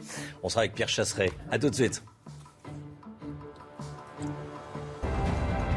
Rendez-vous avec Pascal Pro dans l'heure des pros. Du lundi au vendredi de 9h à 10h30. L'automobile avec vous, Pierre Chasseret. Bonjour Pierre. Bonjour, 145 points de contrôle alors qu'il n'y en avait que 52 en 1992. Multiplication par 3 en 30 ans. Les automobilistes sont de plus en plus effrayés à l'idée de passer leur contrôle technique. Euh, oui, Romain, puis on va ajouter euh, quelques chiffres à ceux que vous annoncez. Je vais vous annoncer notamment que le contrôle technique en France, c'est 606 défauts potentiels recensés. Là-dedans, vous en avez 467 qui entraînent une contre-visite et vous avez 127 défaillances critiques. Alors là, ça impose un retour à la case contrôle technique en contre-visite au plus tôt avec des vraies, euh, des vraies réparations qui coûtent très cher et des mesures qui sont de plus en plus incomprises par les automobilistes. Forcément, l'impression un petit peu de jouer la roulette russe à chaque fois qu'on amène sa voiture euh, au contrôle technique, notamment depuis 2022, avec le renforcement des normes anti-pollution et le test 5 gaz. Alors j'allais vous épargner les gaz, hein, mais le monoxyde de carbone, le dioxyde de carbone, les hydrocarbures imbrûlés, l'oxyde d'azote et le dioxygène. Autant vous dire que dans ce contexte, les automobilistes ne peuvent même pas contrôler, ne peuvent même pas entretenir. On n'a aucun moyen de le faire. Alors, qui impose ces réformes du contrôle technique et la multiplication des, des points de contrôle? La Commission européenne, qui impose directement son diktat sur la France avec un effet. Ça ne fonctionne même pas sur le rajeunissement du parc auto. Prenons les chiffres tiens, du parc automobile sur son âge. Il était 9 ans il y a une dizaine d'années. Aujourd'hui, l'âge moyen du parc automobile français, c'est 11 ans. Donc vous voyez bien, clairement, ça ne fonctionne pas. On a beau renforcer les mesures, le parc continue de vieillir. Est-ce que les, centres de contrôle technique euh, eux-mêmes ont, leur mot à dire? Mais non, même pas. Les, ah les, centres de contrôle technique, eux, ils sont dépités. Ils ont des clients face à eux, des automobilistes qui viennent amener leur véhicule et ils n'ont pas du tout envie de faire la guerre à leurs clients. recaler quelqu'un pour un petit voyant au tableau de bord, recaler quelqu'un pour quelques traces de corrosion sur le bas de caisse, ça n'a strictement aucun sens pour quelques grammes ou quelques oxydes d'azote de trop. Il n'y a aucun sens. Au final, on finit par dégoûter les automobilistes d'une idée qui est louable, qui est bonne, le contrôle technique pour la sécurité de tout le monde. Mais on est sans doute allé trop loin. Pour info, on se rappellera quand même que c'est la Commission européenne aussi qui impose l'interdiction des ventes de véhicules thermiques en 2035. Et pendant ce temps-là, forcément, les prix du contrôle technique, eux, ils continuent de monter avec des points de contrôle supplémentaires qui prennent plus de temps pour les contrôleurs techniques c'est la dure vie d'être automobiliste et ça, bientôt, ce sera aussi pour les motos à partir de 2023. Merci beaucoup, Pierre Chasseret. 7h27, il va faire chaud aujourd'hui. On voit ça en détail avec Alexandra Blanc. La canicule arrive. Alexandra Blanc, vous nous emmenez à hier ce matin. Hein. oui, on prend la direction de hier où il a fait très chaud localement, 34-35 degrés hier dans le Var avec des conditions météo toujours très agréables en termes de soleil. Mais il a fait chaud, la chaleur va rester étouffante aujourd'hui puisque l'on attend en moyenne 32-33 degrés. La chaleur, en revanche, va s'intensifier entre le sud-ouest et les régions centrales, puisque petit à petit, cette canicule va donc se mettre en place. Alors, côté ciel ce matin, ciel parfaitement dégagé, un petit peu de vent en basse vallée du Rhône et toujours un temps un petit peu plus instable au pied des Pyrénées. Puis dans l'après-midi, une très belle après-midi, du soleil au nord comme au sud, quelques orages en montagne et puis quelques entrées maritimes autour du golfe du Lion avec le retour du vent d'autant. Les températures, elles vous intéressent. Température déjà très douce ce matin dans le sud, 22 degrés à Perpignan, 20 degrés en moyenne sur l'arc méditerranéen, un petit peu plus de fraîcheur près des côtes de la Manche avec en moyenne entre 7 et 9 degrés entre la pointe du Cotentin et les Hauts-de-France. Et dans l'après-midi, regardez cette chaleur qui va s'intensifier localement. 37 degrés du côté de Bordeaux, 35 degrés entre Biarritz et euh, Toulouse, 33 degrés à Limoges, 32 degrés à La Rochelle et la chaleur qui gagne également la Bourgogne, encore la Franche-Comté, avec en moyenne 29 degrés. La suite du programme des journées encore plus chaudes, notamment mercredi, jeudi et vendredi, où l'on pourrait localement dépasser les 40 degrés dans le sud-ouest. CNews, 7h29. Merci d'être avec nous. Merci d'avoir choisi CNews pour démarrer votre journée de mardi 14 juin. À la une ce matin, la vague de chaleur, elle commence à déferler. On vient de le voir. Elle arrive par le sud à Marseille. On s'organise. On est allé notamment dans un garage, vous allez voir, où les mécaniciens arrivent plus tôt que d'habitude pour éviter les fortes températures. Cette histoire qui en dit long sur l'état d'esprit de certains, un homme qui venait d'avoir un accident de vélo à Paris avec un traumatisme crânien s'est fait voler son vélo alors qu'il attendait les secours. Le procès du violeur de la Sambre devant la cour d'assises de Douai. Les premiers témoignages sont glaçants. Nous serons sur place avec Noémie Schulz qui sera en direct avec nous. À tout de suite, Noémie. Et puis la politique avec Jérôme Béglé, directeur général de la rédaction du JDD. Bonjour Jérôme. On verra avec vous, Jérôme, quel peut être l'avenir politique d'Éric Zemmour. A tout de suite. La canicule en France, cet après-midi, les températures vont dépasser les 30 degrés dans les trois quarts du pays, Chana. Hein. Et dans le sud de la France, on s'organise. Romain, reportage à Marseille, signé Laure Para. Les 22 et 27 mai dernier, un record de chaleur de plus de 60 ans a été battu dans de nombreuses communes de la région. Et ici à Marseille, les habitants ont le sentiment que depuis le thermomètre n'a pas franchement baissé, surtout quand ils travaillent. Il fait chaud? Très très chaud. Quand il y a des canicules comme ça, on essaie de commencer le plus tôt le matin, d'accord? Et de finir plus tôt le, soir pour que mes collaborateurs évitent de prendre la, la canicule. Mais c'est très rare. Rare parce qu'il y a des clients et qu'il faut respecter les délais de réparation. Du coup, en fin de journée. Oh, on est lessivé lessivés même s'ils sont habitués. Les clients de ce restaurant appliquent et conseillent quelques règles de base. On boit de l'eau, c'est sûr. On boit de l'eau. On se ventile. On va à la mer? Nous avons la colline, on peut les promener. On peut s'isoler dans des maisons. Euh, Malgré les 35 degrés annoncés, le patron relativise. La seule année où vraiment ça a été épouvantable, c'était l'année de la canicule en 2003. Alors là, oui, c'était pénible. Mais un épisode caniculaire de trois jours, bon, ben, ça fait partie de. C'est l'été. En 2003, les zones habituellement chaudes ont eu un taux de mortalité inférieur à la moyenne nationale. On voulait vous raconter cette histoire dans la matinale. À Paris, un cycliste a chuté et s'est fait voler son vélo pendant qu'il attendait les secours. Ça s'est passé ce week-end, rue de Rivoli, en, plein centre de la capitale, la grande rue qui longe le Louvre. Hein. Et après cette chute, le pronostic vital de l'homme de 27 ans a été engagé. Son vélo a été volé alors qu'il gisait sur le sol. Vincent Fandège. Il est aux alentours de 4 heures du matin, dans la nuit de vendredi à samedi. Les pompiers sont sollicités pour secourir un homme gisant au sol rue de Rivoli à Paris.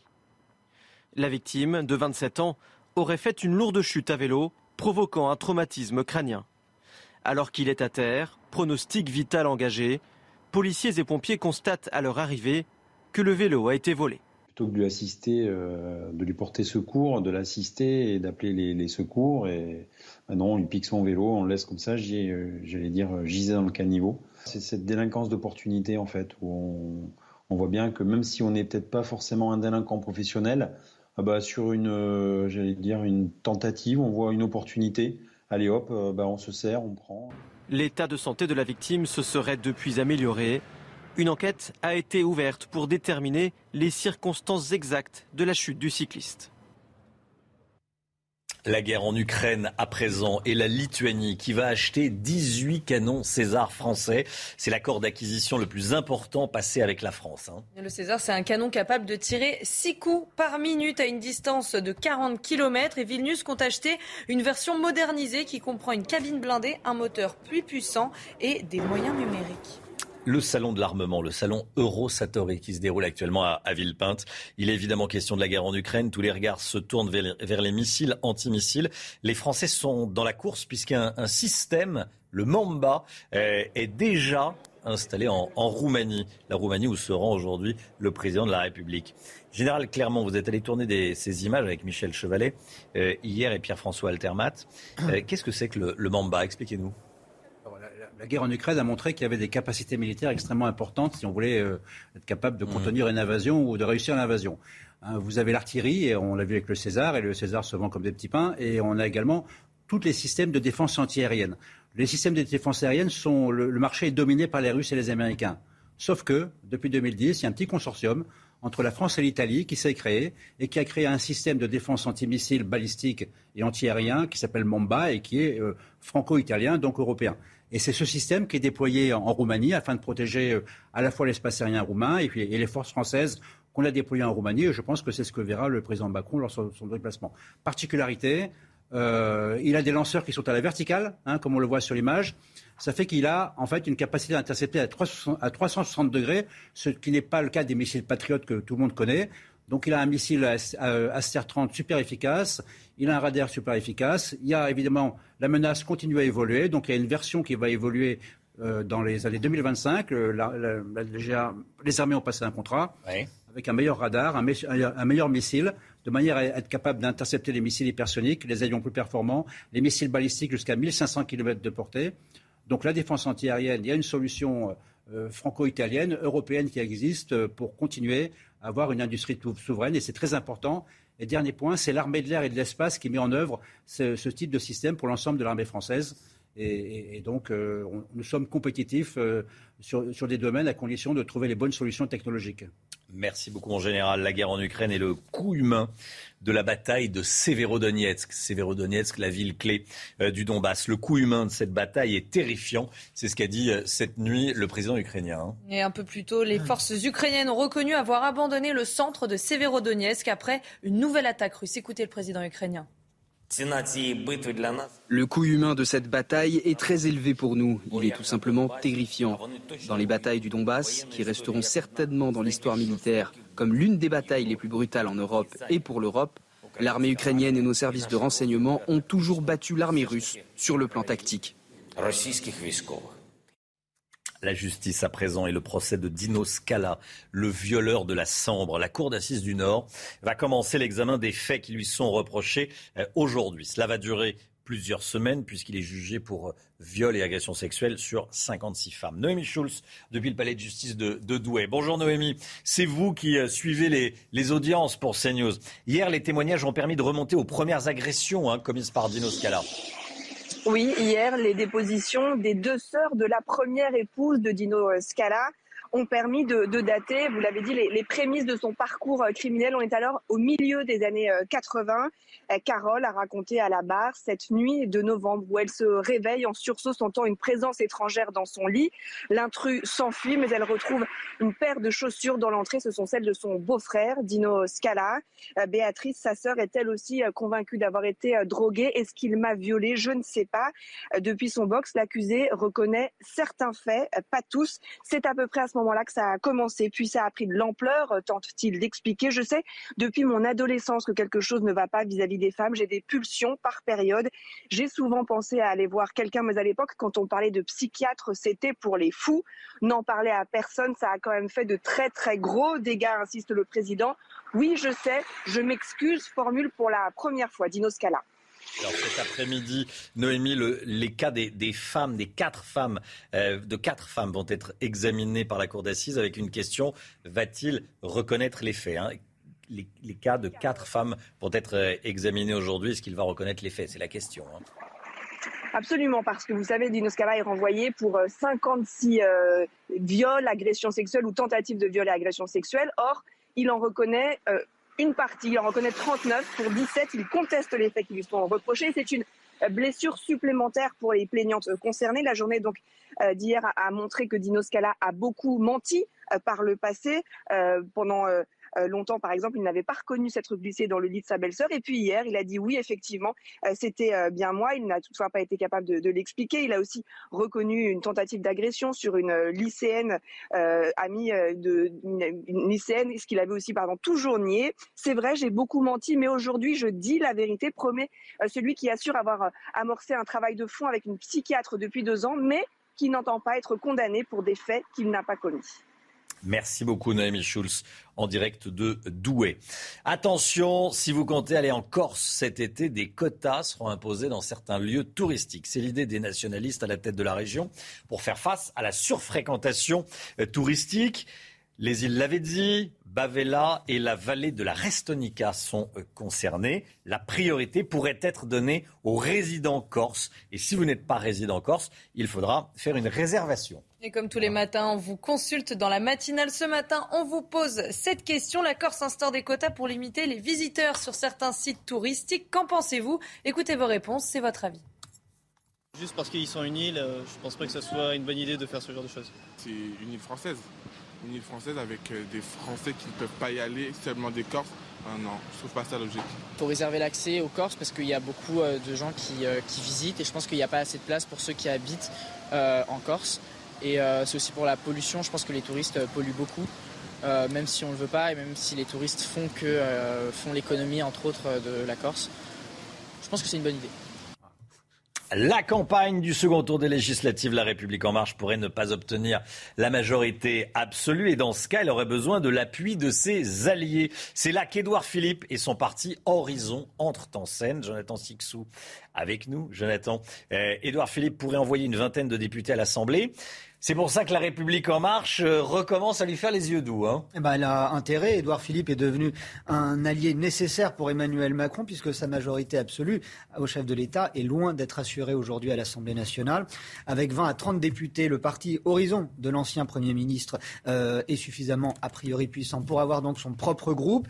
Et il a à sa tête un homme responsable. Dans un entretien au Figaro ce matin, Édouard Philippe affirme que son seul objectif est, je cite, d'assurer une majorité stable, solide et cohérente face à la disparition des LR du paysage politique, il est aussi euh, le dernier adversaire de taille à droite face à la NUPES. La France serait ingouvernable si Jean-Luc Mélenchon devait euh, le remporter, euh, le scrutin du second tour, nous dit Édouard Philippe. Il y a un bémol néanmoins, puisqu'on sait que les relations avec Emmanuel Macron ne sont pas au beau fixe et déjà sur certains points, eh bien, ça coince. Interrogé par le Figaro, Édouard Philippe déclare au sujet du fameux Conseil national de la refondation, je n'ai pas été associé à ce travail. Et puis, euh, il précise également que lui reste attaché au caractère parlementaire de euh, la Ve République. Édouard Philippe, euh, qui ne cache pas sa volonté de développer son parti pour peser davantage dans la future majorité.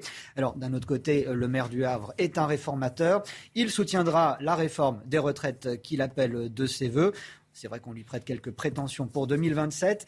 Et ça, Romain, bah, ça se prépare dès 2022. On verra jusqu'où il peut ou veut soutenir l'exécutif. Jonathan Sixou, merci Jonathan. 7h42, restez bien avec nous. Dans un instant, on va partir à Londres. Les premiers migrants installés au Royaume-Uni vont être euh, expulsés euh, d'Angleterre aujourd'hui, direction le, le Rwanda. Premier vol aujourd'hui. À tout de suite. C'est News, il est 8h moins le quart. Bienvenue à tous, merci d'être avec nous. Tout de suite, tout ce qu'il faut savoir dans l'actualité. Chanel Housteau. Plusieurs incendies dans le Gard, 60 bungalows dans l'un des plus grands campings d'Europe au Gros du Roi ont été détruits. 185 hectares sont partis en fumée. Les feux sont maintenant fixés mais ils restent sous surveillance. Le pouvoir d'achat et le prix du gasoil qui explose. Le prix moyen du litre a augmenté de 7 centimes en une semaine pour atteindre 2,10 euros ce matin. Quant au samplon 95 et 98, il reste au-dessus de la barre des 2 euros. Mick Jagger positif au Covid à 78 ans. Mauvaise nouvelle pour les fans des Rolling Stones puisque le concert prévu hier soir à Amsterdam a été annulé. Alors pas de panique, une nouvelle date sera bientôt annoncée. Le groupe a commencé une tournée européenne au début du mois pour fêter ses 60 ans. Allez, on va partir à Londres. Les premiers migrants vont être expulsés du Royaume-Uni. Aujourd'hui, direction le Rwanda, un premier vol accueillera une dizaine de personnes. Vous avez déjà parlé de ce, projet. Hein. La justice britannique a rejeté hier les ultimes recours contre l'expulsion de ces migrants arrivés illégalement au Royaume-Uni. Plusieurs ONG s'étaient mobilisées en vain pour essayer d'interdire les premiers vols. Les dernières informations avec notre correspondante à Londres, Sarah Menaille. Départ Londres, arrivée Kigali au Rwanda. Après la conclusion d'un accord entre le gouvernement britannique et le Rwanda, eh bien le plan de la secrétaire d'État à l'intérieur, Priti Patel, se poursuit. Pour rappel, ce sont 140 millions d'euros que le gouvernement britannique a promis au Rwanda pour accueillir ces demandeurs d'asile. La semaine dernière, 23 ONG ont tenté en vain un recours pour empêcher ce premier vol d'avoir lieu. Tentative qui a échoué puisque la Haute Cour de justice de Londres eh bien, a autorisé le gouvernement britannique à poursuivre son plan. La Cour d'appel a confirmé cette décision. Ces ONG dénoncent une atteinte aux droits de l'homme. En privé, c'est même le prince Charles qui se dit consterné par cette mesure. Mais le premier vol aura bien lieu. Aujourd'hui, c'est une dizaine de personnes qui vont donc s'envoler pour le Rwanda et qui sont encouragées à se réinstaller là-bas. Alors, qui sont ces demandeurs d'asile dont le Royaume-Uni ne veut pas? Eh bien, parmi eux, les associations considèrent qu'il y a notamment de nombreux réfugiés afghans qui avaient, il y a quelques mois, eh fui le régime taliban. Malgré les critiques émanant notamment de l'ONU, le gouvernement britannique poursuit sur sa lignée, estimant qu'il est urgent de réparer un système migratoire qui ne fonctionne plus. Voilà, des migrants envoyés au Rwanda, des migrants installés au, Royaume-Uni, envoyés au Rwanda à partir d'aujourd'hui. L'édito éco avec Eric de Ritmaten, les marchés financiers plongent. On va voir ce qu'il faut faire de son épargne quand les marchés financiers plongent. C'est tout de suite. Le coup de tabac sur les marchés financiers nous amène à nous poser des questions. Que faire de notre épargne? Éric de Reitmaten, par exemple, si on a 10 000 euros euh, à épargner en ce moment, qu'est-ce qu'il faut en faire? Est-ce que c'est le moment de les placer à la bourse? Alors déjà parlons de, la bourse effectivement parce qu'elle a beaucoup souffert. Hein. En trois jours seulement, elle a perdu euh, quand même presque 7%. Vous voyez, en trois séances. Euh, les États-Unis, c'est pareil hein, parce que les taux d'intérêt montent, donc bien entendu, on se détourne des actions et les actions euh, baissent. Et à Paris, d'ailleurs, si on regarde depuis le début de l'année, on est quand même déjà à moins 15%. C'est quand même un chiffre important et ça concerne beaucoup de monde. On l'oublie, mais en France, il y a de plus en plus de porteurs individuels, comme on les appelle maintenant, 3 millions. Il y a eu beaucoup de jeunes hein, qui sont venus aux actions boursières lors de la crise Covid grâce aux applications qui se sont euh, développées. Donc, c'est vrai, beaucoup d'actionnaires concernés. Alors, j'ai 10 000 euros à placer. Alors, admettons, qu'est-ce qu'il faut en faire? Alors, écoutez, la bourse, moi je dis toujours, c'est plutôt intéressant en ce moment, surtout à travers le PEA, qui est le plan en épargne, le plan d'épargne en action, parce que finalement vous placez une somme et après, vous, quand vous avez le temps, bien sûr, hein, vous en occupez, vous regardez ce qui monte, vous regardez ce qui baisse. Il n'y a pas de fiscalité et puis vous récupérez votre mise un peu plus tard. Et là, quand on regarde rapidement les actions phares sûres de la France, comme LVMH, Kering, etc., euh, L'Oréal ou Française des Jeux, vous avez de tellement grosses pertes depuis le début de l'année. LVMH euh, a perdu 24 24%. Kering, vous savez, c'est le luxe Gucci Pinot Printemps, enfin ex Pinot Printemps. Mmh. là, si vous voulez, vous êtes à moins 30%. Donc là, il faut y aller. C'est intéressant d'acheter des actions qui sont basses aujourd'hui. J'ajoute qu'il ne faut jamais vendre ses actions quand elles baissent. Hein. Ça, c'est l'erreur. Il faut au contraire acheter quand ça baisse. L'or, ensuite. Vous avez 10 000 euros à placer. Bah, vous pouvez acheter 28 Napoléon. C'est on les appelle les 20 francs Napoléon. Ça fait quand même 28 pièces. Ça vaut, 20, ça vaut 340 euh, euros aujourd'hui. Euh, ça peut être intéressant parce que même si l'or est stable, c'est une valeur sûre. Le livret A, 10 000 euros dessus, bah, ça rapporte pas grand-chose, que le rendement, c'est 1%. Mais en tout cas, vous êtes sûr de ne pas perdre. On parle quand même d'un taux qui passerait à 2% l'été prochain. L'assurance vie, euh, la moitié des Français pratiquement possèdent une. 10 000 euros placés, bon, prend pas beaucoup de risques là-dessus, euh, sachant que le rendement moyen l'an dernier euh, ou cette année, il sera garanti à 1,7%. Donc ça reste encore assez intéressant. Le Bitcoin, vous en en a parlé, on en a parlé hier. Le Bitcoin, c'est la crypto-monnaie. Là, elle s'est effondrée. Elle a perdu 50% depuis le début de l'année. Donc là, non, faut pas y aller. Elle vaut combien aujourd'hui? 25 000 bah, elle euros 22 000 hein. euros. Elle en valait 48 000 au mois de novembre. Donc, ça valait beaucoup plus. C'est même monté jusqu'à 60 000. Il faut se hein, méfier. Et puis les SCPI qui sont, vous savez, ces fameuses actions qui sont sur de la pierre papier, comme on l'appelle, ce sont des placements sur de la pierre, mais vous avez un titre, juste papier. Là, ça progresse de 4%, donc c'est pas mal. Donc je terminerai, finalement, mon choix, il serait pour le PEA, parce que c'est pour du long terme, ça servira toujours. Puis la bourse a montré que finalement, même si elle baisse, elle remonte toujours à un moment ou à un autre. Et puis le livret A, si vous avez 10 000 euros qui viennent, de, de, de, par exemple, d'un don, hein, d'une donation, ça vaut la peine de mettre sur le livret A. Ça permet de se faire des cadeaux à un moment ou à un autre. Voilà, pour payer des vacances, par exemple. 8h moins 10. Merci d'être avec nous dans un instant, l'édito politique avec Jérôme Béglé. On va parler d'Éric Zemmour. Quel avenir politique pour Éric Zemmour? Analyse, information, décryptage avec Jérôme Béglé dans, dans un instant. À tout de suite. 8h moins 5, bienvenue à tous. Merci d'être avec nous. Jérôme Béglé, directeur général de la rédaction du journal du dimanche avec nous. Jérôme, on va parler d'Éric Zemmour. Éliminé dès le premier tour dans la quatrième circonscription du, Var, quel peut être l'avenir politique d'Éric Zemmour? Éric Zemmour avait attribué son échec à la présidentielle, où il n'a obtenu que 7,07% des voix, à l'invasion de l'Ukraine par la Russie. Un événement géopolitique qui, selon lui, avait fondamentalement rebattu les cartes de l'élection. En choisissant soigneusement sa circonscription, il espérait faire des législatives une revanche et montrer que, localement au moins, ses idées, sa personnalité, son programme trouvaient un écho et des débouchés. Las, avec 23,19% des voix, il termine derrière la candidate de la majorité présidentielle et euh, derrière le candidat du Rassemblement national. Une fois encore, l'essayiste euh, est dominé par un représentant de l'écurie Le Pen. Son postulat de départ euh, forgé à l'automne dernier s'est encore une fois révélé faux. Marine Le Pen est en bout de course, ses électeurs vont se détourner d'elle et elle est incapable de s'approcher du pouvoir. Or, le RN tient la route, progresse et n'a pas pu faire mieux dans ces élections, c'est plus parce que Marine Le Pen a déserté la scène que parce qu'elle y fut omniprésente. En s'enfermant dans un duel avec la députée d'Hénin-Beaumont, euh, Zemmour s'est lui-même coupé les ailes et s'est construit son propre plafond de verre. Tandis que tant que l'obstacle Marine Le Pen n'est pas levé, il ne parviendra pas à prendre son envol politique. Sociologiquement, il n'a pas dressé le bon constat de la France et de son propre électorat potentiel. Qu'est-ce qui lui a manqué, Jérôme? Pour gagner une présidentielle, euh, puis essaimer dans toute la France, il faut être une valse à mille temps et pas un moteur à deux temps. Je m'explique. Eric Zemmour s'est distingué par ses prises de position et ses discours, souvent brillants et frappés au coin du bon sens, sur l'immigration et la dilution identitaire de la culture française. Sur ces deux sujets, il battait tout le monde. Euh, mais pour gagner en crédibilité et séduire un électorat complet, il faut aussi savoir parler pouvoir d'achat, diplomatie, éducation nationale, charge sociale, politique industrielle, déserts médicaux, Covid, etc., etc. Or, sur ces sujets, Zemmour est resté euh, très discret au moment où Marine Le Pen, elle, se forgeait un début de légitimité. Au niveau local, dans le Var, il a donc seriné euh, ce même refrain. Et même s'il connaissait bien la région, il n'a pu se départir de l'étiquette que ses euh, adversaires lui ont complaisamment collée de parachuter du moment quand on est en campagne pour une législative, il faut aussi parler de sujets ultra-locaux, comme les projets architecturaux les routes qui se construisent, les prix de l'immobilier qui s'envolent, les services publics qui se dégradent, etc., etc. Or, à ce petit jeu, Philippe Lotio, un ancien pilier du système Balkany à Levallois, était le meilleur, bien que pas ou peu implanté dans le Var. Il a facilement fait la différence. Quel peut être donc l'avenir politique d'Éric Zemmour? Ben, son OPA sur les électeurs le péniste est raté.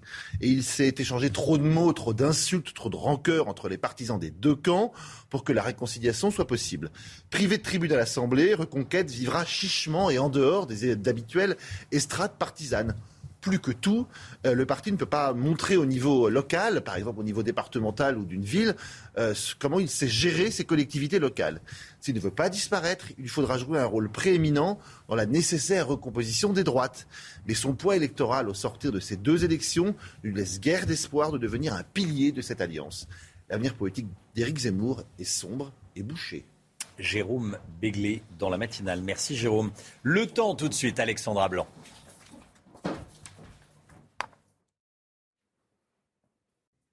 Des conditions météo qui s'annoncent tout simplement caniculaires en ce milieu de semaine avec au programme du grand beau temps. D'ailleurs, ce matin, regardez, le beau temps est au rendez-vous. On a seulement quelques nuages au pied des Pyrénées. Puis dans l'après-midi, localement quelques orages, principalement en montagne, mais partout ailleurs, plein soleil. Une après-midi splendide en perspective du soleil au nord comme au sud. Les températures, températures un petit peu fraîches au nord ce matin, 8 à 9 degrés entre la pointe du Cotentin et la région lilloise, contre déjà 22 degrés à Perpignan ou encore 20 degrés à Marseille. Et dans l'après-midi, eh bien, les températures s'envolent, températures très élevées. On parle d'ailleurs d'une canicule à partir de demain. 37 degrés à Bordeaux cet après-midi, 35 degrés à Toulouse ou encore à Biarritz, 32 degrés à La Rochelle. Et la chaleur qui gagne également la Bourgogne ou encore la Franche-Comté avec 29 degrés cet après-midi. Suite du programme, conditions météo estivales pour les journées de mercredi, jeudi et vendredi avec même de la chaleur caniculaire entre jeudi et vendredi. On attend localement jusqu'à 40 degrés dans le sud-ouest.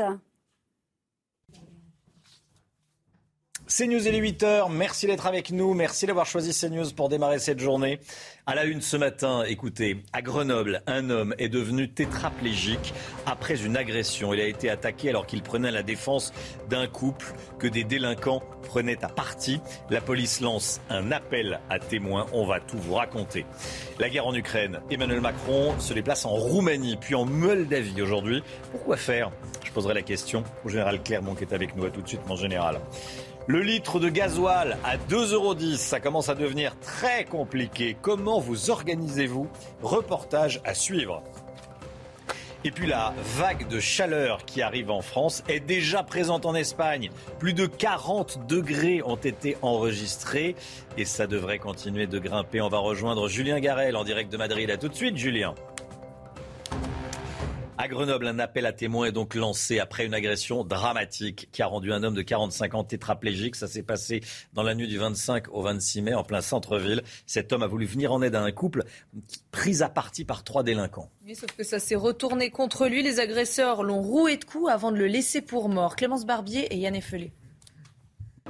Il est à vélo la nuit du 25 au 26 mai en plein centre-ville de Grenoble quand il assiste à une agression. Devant les yeux d'Issam Bouzalmi, 45 ans, un couple est pris à partie par trois personnes. Il décide de se manifester pour porter assistance aux deux victimes. Puis il poursuit sa route, mais les trois agresseurs le prennent alors pour cible. Selon son récit, ils le font tomber et le frappent violemment. Il est alors 23h30 quand ils le laissent pour mort sur le sol. Ce n'est qu'à 2h30 du matin, soit 3 heures plus tard, qu'un passant le signale au secours. Selon nos confrères du Dauphiné libéré, le Grenoblois est désormais tétraplégique. L'homme n'a qu'un souvenir partiel de la soirée, alors la Sûreté départementale de Grenoble lance un appel à témoins pour obtenir des indices et d'éventuelles vidéos de l'agression. La police cherche en particulier à entendre l'homme à l'origine du signalement au secours pour tenter de faire avancer l'enquête.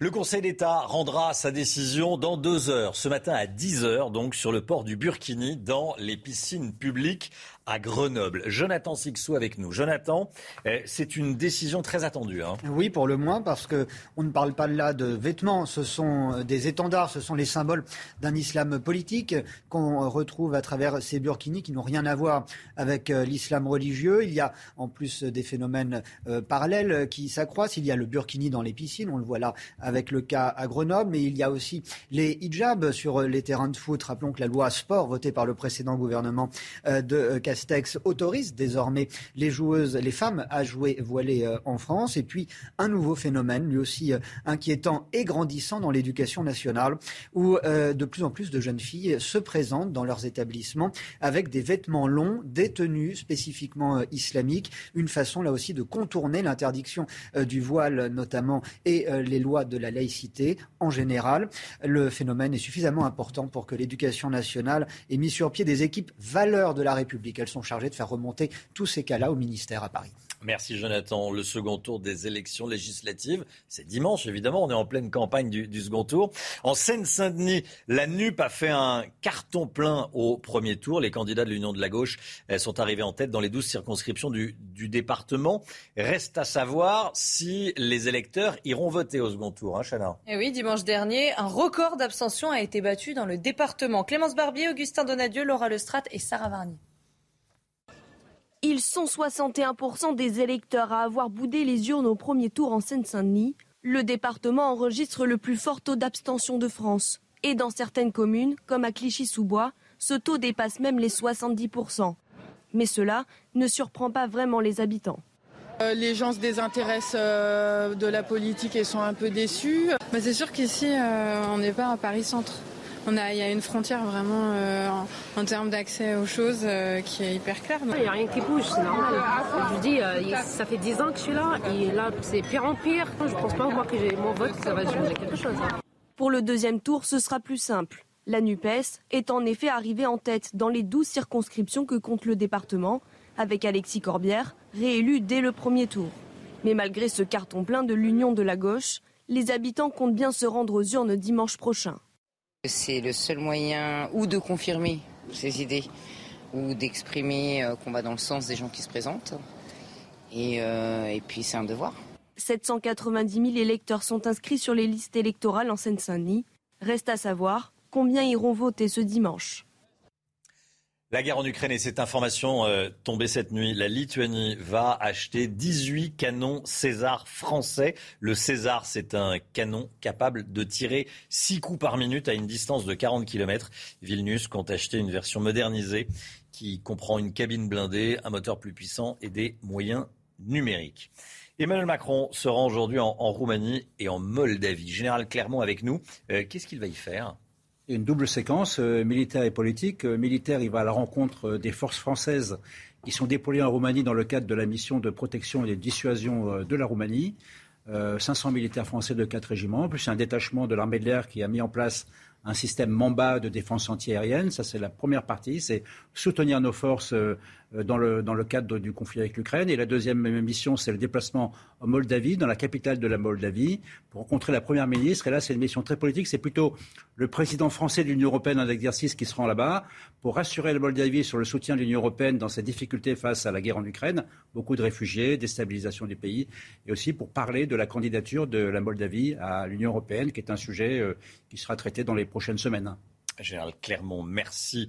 Le prix du gasoil, il explose. Le prix moyen du litre a augmenté de 7 centimes en une semaine pour atteindre les 2,10 euros euh, ce matin. Le samplon 95, le samplon 98. Euh, le litre est également au-dessus de la barre des, 2 euros, Chana. Hein. à l'approche de l'été, c'est l'inquiétude. Certains d'entre vous ont prévu de partir en vacances en voiture, mais avec cette hausse des prix, le budget transport va peser lourd. Alors comment expliquer cette augmentation et qu'en pensez-vous? On voit ça avec Augustin Donadieu. Le coup de chaud pour les Français, c'est aussi à la pompe à essence. 103 euros pour 48 litres. Les carburants connaissent une nouvelle hausse et cela n'a pas échappé aux automobilistes. Pour faire un plein, c'était 80, 90, bah, ça passe en double. Ça fait, voilà, on va dire 150. L'autre jour, on était content et il passait à 1,87 On dit yes, ça va. Là, on, on voit à 2,17 c'est pas possible. Cher ou pas cher, je suis obligé. Sinon, demain, je ne peux pas aller travailler. Selon certains spécialistes, le récent embargo européen sur le pétrole russe expliquerait cette envolée fulgurante des carburants, notamment celle du diesel. À l'évidence, cela euh, crée euh, une, demande supplémentaire sur les euh, autres producteurs. Donc, à partir du moment où il y a une demande supplémentaire et une, une offre qui ne se développe pas suffisamment rapidement, eh bien, vous avez hélas une augmentation des prix. Une bonne nouvelle cependant pour les conducteurs, le gouvernement a annoncé le maintien de la ristourne de 18 centimes. jusqu'à la fin de l'été. Voilà, plus de 2 euros le litre, un 2,10 pour le gasoil. La vague de chaleur, elle arrive en France, elle est déjà présente en Espagne, forcément elle remonte par le Maghreb. Euh, plus de 40 degrés enregistrés hier et ça devrait continuer de grimper.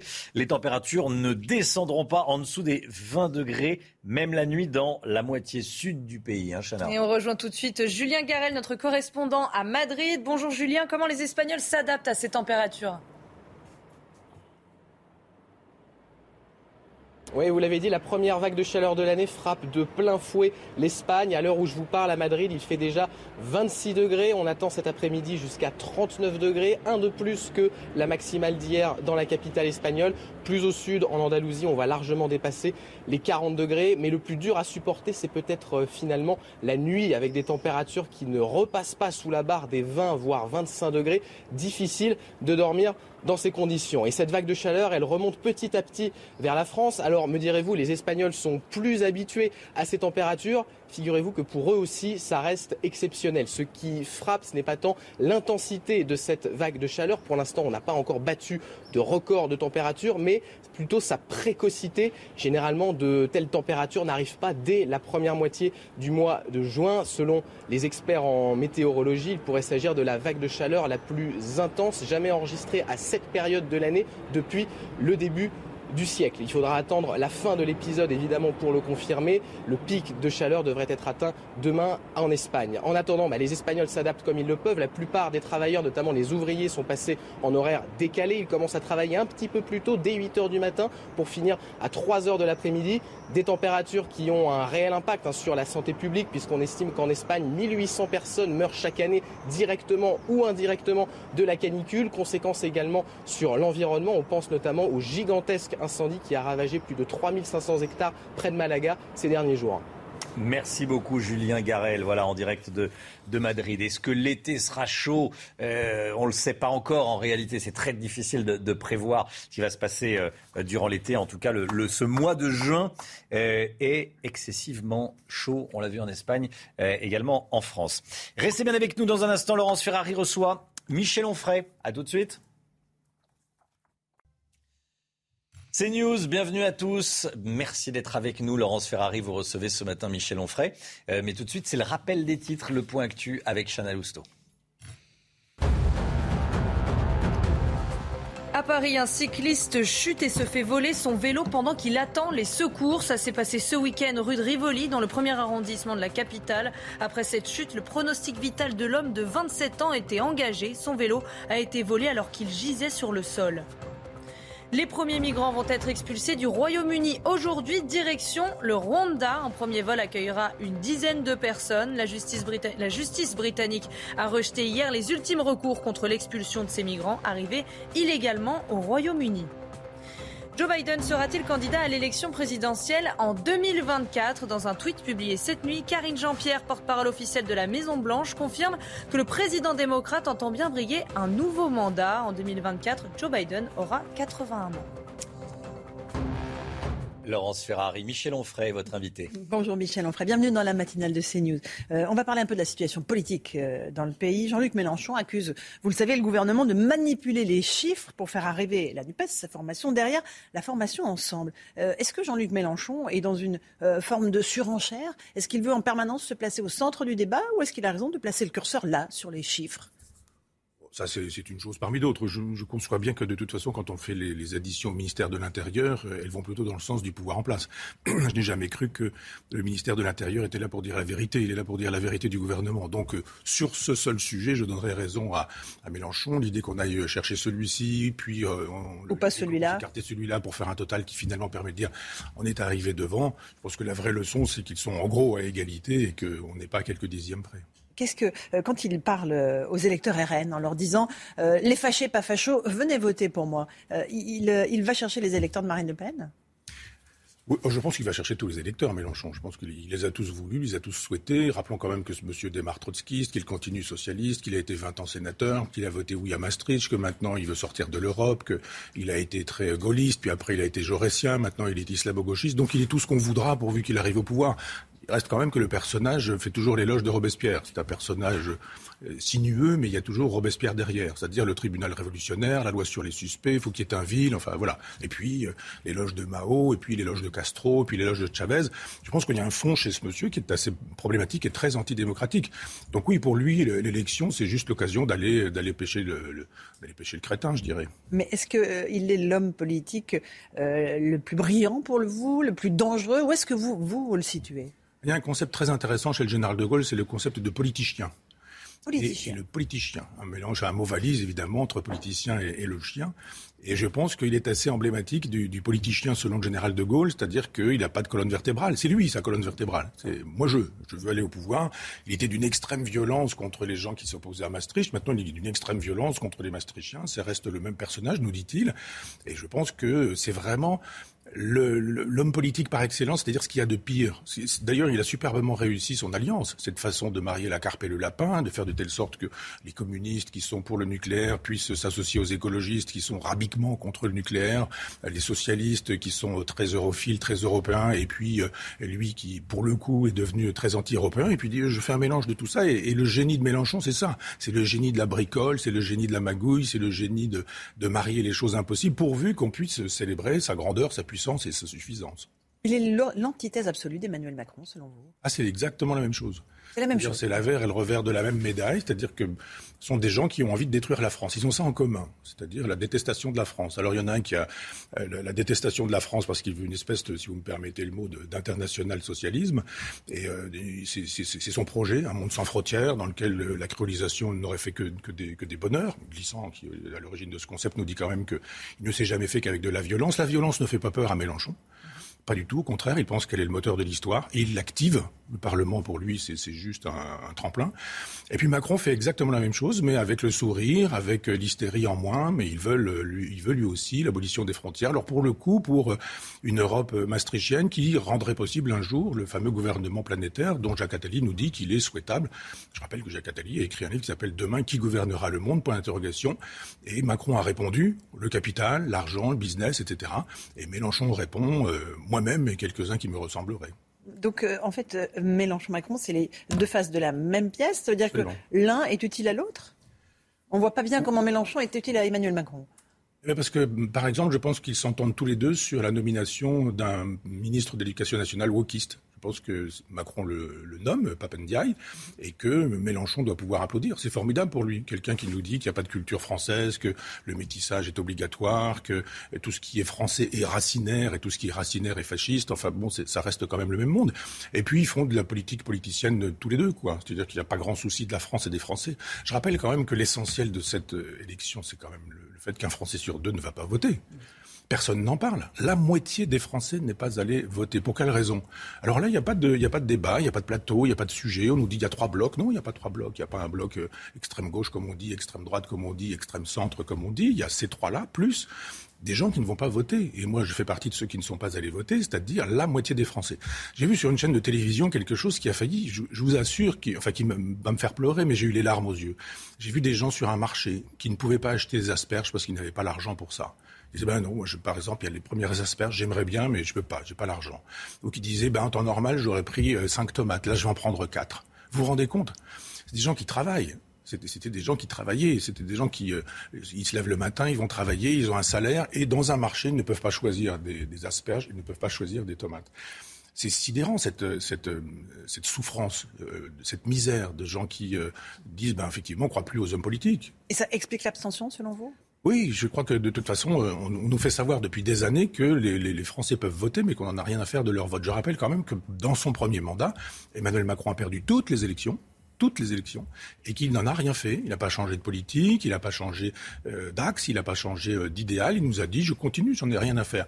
Et puis on voit bien, là, il crée une espèce de comité en nous disant la démocratie, ça va se faire avec des gens que je vais choisir. Conseil national de la refondation. Voilà, tout le monde entend Conseil national de la résistance, mais il n'est pas de Gaulle qui veut.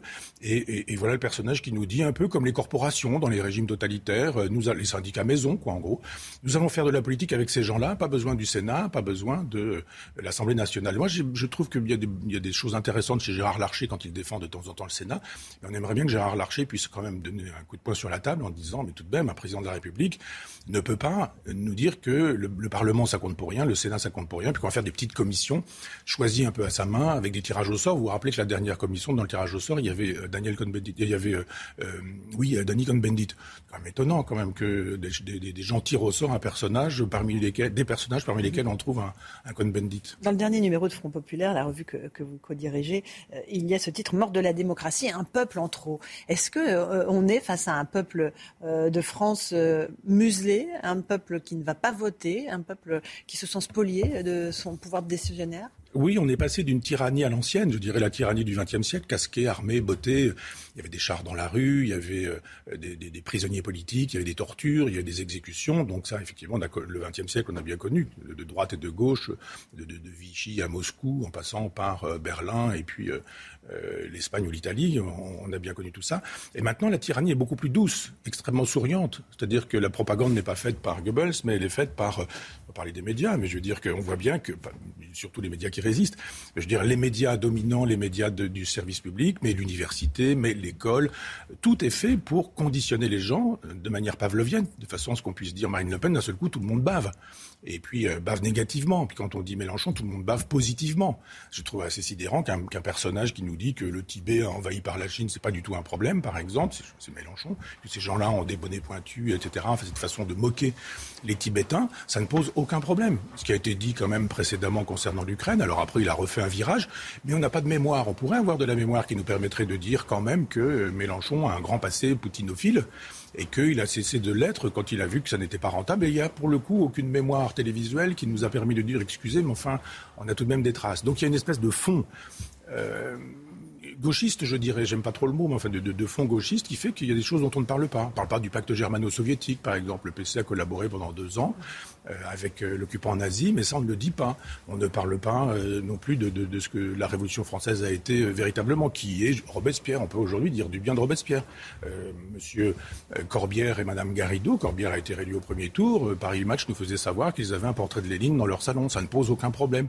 Vous imaginez que, je ne sais pas, Jordan Bardella ait un portrait du maréchal Pétain dans, dans, son salon Ça ne le ferait pas. Hein. Quand vous parlez de ce peuple muselé, qu'est-ce que ça peut donner dans les mois à venir? Une éruption sociale une grande colère façon gilet jaune. Euh, le pouvoir d'achat est ce qu'il est, vous l'avez dit. Euh, la crise en Ukraine aggrave euh, la crise économique.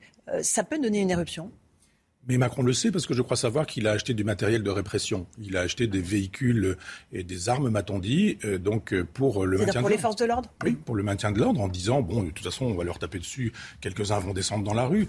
Alors on sait très bien que Mélenchon récupère le peuple, mais Mélenchon se sert du peuple. Mélenchon se sert du peuple comme d'un marchepied, c'est-à-dire que agenouillez-vous et je vous monte sur le dos pour pouvoir accéder à mon cheval. Mais euh, le peuple, il n'en a que faire. Euh, tout au départ, le, les gilets jaunes que j'ai toujours soutenu d'ailleurs, les gilets jaunes avaient revendications absolument légitimes. Ces revendications, elles sont toujours légitimes. Elles ont simplement été tuées par Castaner, par Macron, par le préfet l'Allemand, mais aussi par euh, le, la France insoumise et, Mélenchon. Ils ont détruit ces gens des ronds-points, c'était les gilets jaunes des ronds-points, qui se sont fait avoir en venant à Paris, parce que là, d'un seul coup, ils étaient dans la nasse de, des politiciens professionnels, des syndicalistes professionnels. Mais ce petit peuple va revenir avec ses souffrances. On verra simplement qui lui tire dessus si c'était Mélenchon euh, Premier ministre, il aurait probablement grand plaisir à faire tirer sur la foule euh, qui s'opposerait à ces, à ces décisions. C'est vous qui le dites, peut-être oui, pas. j'ai utilisé un conditionnel. Absolument. Euh, mais comment, comment retisser du lien entre les Français et, et, et leurs élites politiques? Parce qu'un peuple qui ne vote pas, c'est un peuple qui va mal. Et, et ça donne, encore une fois, le chaos à l'arrivée. Bien sûr, mais on a détruit la Constitution. C'est-à-dire quand on dit, ah, mais c'est pas constitutionnel, mais elle a été, elle a été massacrée plus d'une vingtaine de fois, la Constitution française. Donc elle n'existe pas, elle n'existe plus quand on est passé du septennat au quinquennat, quand on a supprimé la conscription, quand on a supprimé la souveraineté française. Je rappelle quand même que le traité de Maastricht en 92, c'est l'abandon de la souveraineté nationale au profit de la souveraineté européenne. Euh, quand les gens votent en 2005 en disant on ne veut pas de ce traité européen, on leur dit en 2008 vous l'aurez. Et qui leur dit en 2008 vous l'aurez? Hollande et Sarkozy, c'est-à-dire la droite et la gauche. Euh, après ça, on a Marine Le Pen qui nous dit je suis pour, je suis pas pour, je ne sais plus, peut-être contre, je sais pas, j'en sais rien. On a Mélenchon qui n'a pas été frexiteur quand même pendant la, totalité de la campagne, puis qui d'un seul coup, parce qu'il veut devenir président, Premier ministre, nous fait savoir qu'on désobéira à l'Europe. Donc il y a un moment donné où les gens disent, mais attendez, nous, on, on a voulu désobéir à l'Europe, et quand on l'a souhaité parce que vous nous l'aviez demandé, vous avez mis notre désir ou notre souhait à la poubelle. À quoi bon nous déplacer? Je rappelle que les jeunes n'ont pas voté parce que... 70% des jeunes n'ont pas voté. Ils estiment effectivement que c'est n'est pas ici que ça se joue, la politique, et, et que même le monde ne se joue pas là. On a atomisé les individus qui sont devenus des consommateurs égotistes ou narcissiques. À chaque fois que je viens dans, dans Paris en train, tout le monde est sur son téléphone portable.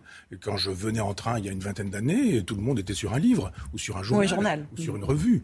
Donc euh, il y a cette espèce de servitude volontaire de gens qui vont chercher des informations, soit dans des, dans, dans des chaînes qui font de la propagande, soit dans un Internet qui dit tout et n'importe quoi, puisque la, la, liberté est totale et qu'elle est surtout libre. Cette liberté, comme pour utiliser le vocabulaire de Rimbaud, les libertés libres, elle est surtout libre pour la bêtise malheureusement. Euh, Marine Le Pen a-t-elle de quoi se réjouir? Euh, Le Front républicain se remet en place euh, contre elle. Elisabeth Borne l'a dit très clairement. Les consignes de vote sont beaucoup moins claires concernant la NUPES du côté du gouvernement. Oui, ben, elle, fait son business, Marine Le Pen. C'est-à-dire que son métier, c'est de diriger un parti. Donc, elle est contente. Quand elle a perdu, elle dit formidable. Ça me rappelle Ségolène Royal qui, le soir où elle perd, au deuxième tour de présidentielle, dit je vous promets d'autres victoires mais c'est une victoire, l'échec. Donc elle dit, oh, mais on a, des, on a des voix en plus, c'est formidable, on a gagné, etc. Mais et les Français dans cette affaire On se moque de la santé du Front National. On n'en a rien à, du, du, du, Rassemblement National. On n'en a rien à faire qu'il aille bien, moins bien, mieux, que qu'il ait gagné de l'argent avec euh, les élections, ou qu'il en ait perdu, qu'il ait des députés ou qu'il n'en ait pas. C'est pas ça le problème, c'est la souffrance des Français qui est problématique. Donc on se sert de la souffrance des Français. Et que ce soit Mélenchon ou Marine Le Pen, ils se servent de la souffrance des Français parce que globalement, ils disent encore une élection pour rien. On a changé de président de la République, on a changé, enfin ça reste le même. Ça va être la même logique et on va toujours avoir du mal à s'acheter des asperges et des, euh, des tomates et peut-être même un jour des pommes de terre. Un mot de la situation en Ukraine, les combats terribles en ce moment à Severodonetsk. Est-ce que cette crise en Ukraine euh, se traduit déjà, en dehors de la crise économique dans notre pays, peut avoir des répercussions euh, en France? Ah, Elle en a. Elle en a, d'autant que euh, je trouve sidérant cette façon un peu sophistique de dire que nous ne sommes pas co-belligérants. Dire, tous les jours, vous vous, manifestez, enfin, vous vous montrez des images de gens qui se font tabasser dans la rue. Imaginez quand quelqu'un arrive et donne un tournevis alors qu'ils sont en train de, deux ou trois sont en train d'en tabasser un par terre. On va dire qu'effectivement, on est co-belligérants. Si on arrive et qu'on donne un tournevis, eh bien, ça fait, ça fait des mois qu'on est en train d'armer l'Ukraine. Donc, on est co-belligérants. Alors, il faut le savoir. Euh... Mais on l'assume pas. Mais le problème, c'est que le chef d'État pourrait aussi solliciter le Parlement dans cette aventure. Euh, il en pense quoi, le, le, peuple français? Non, non, Macron, il a décidé qu'il fallait faire ceci, il fallait faire cela. Même si la politique étrangère est un domaine réservé du président de la République, il n'empêche que le peuple français existe. Lui a-t-on demandé son avis?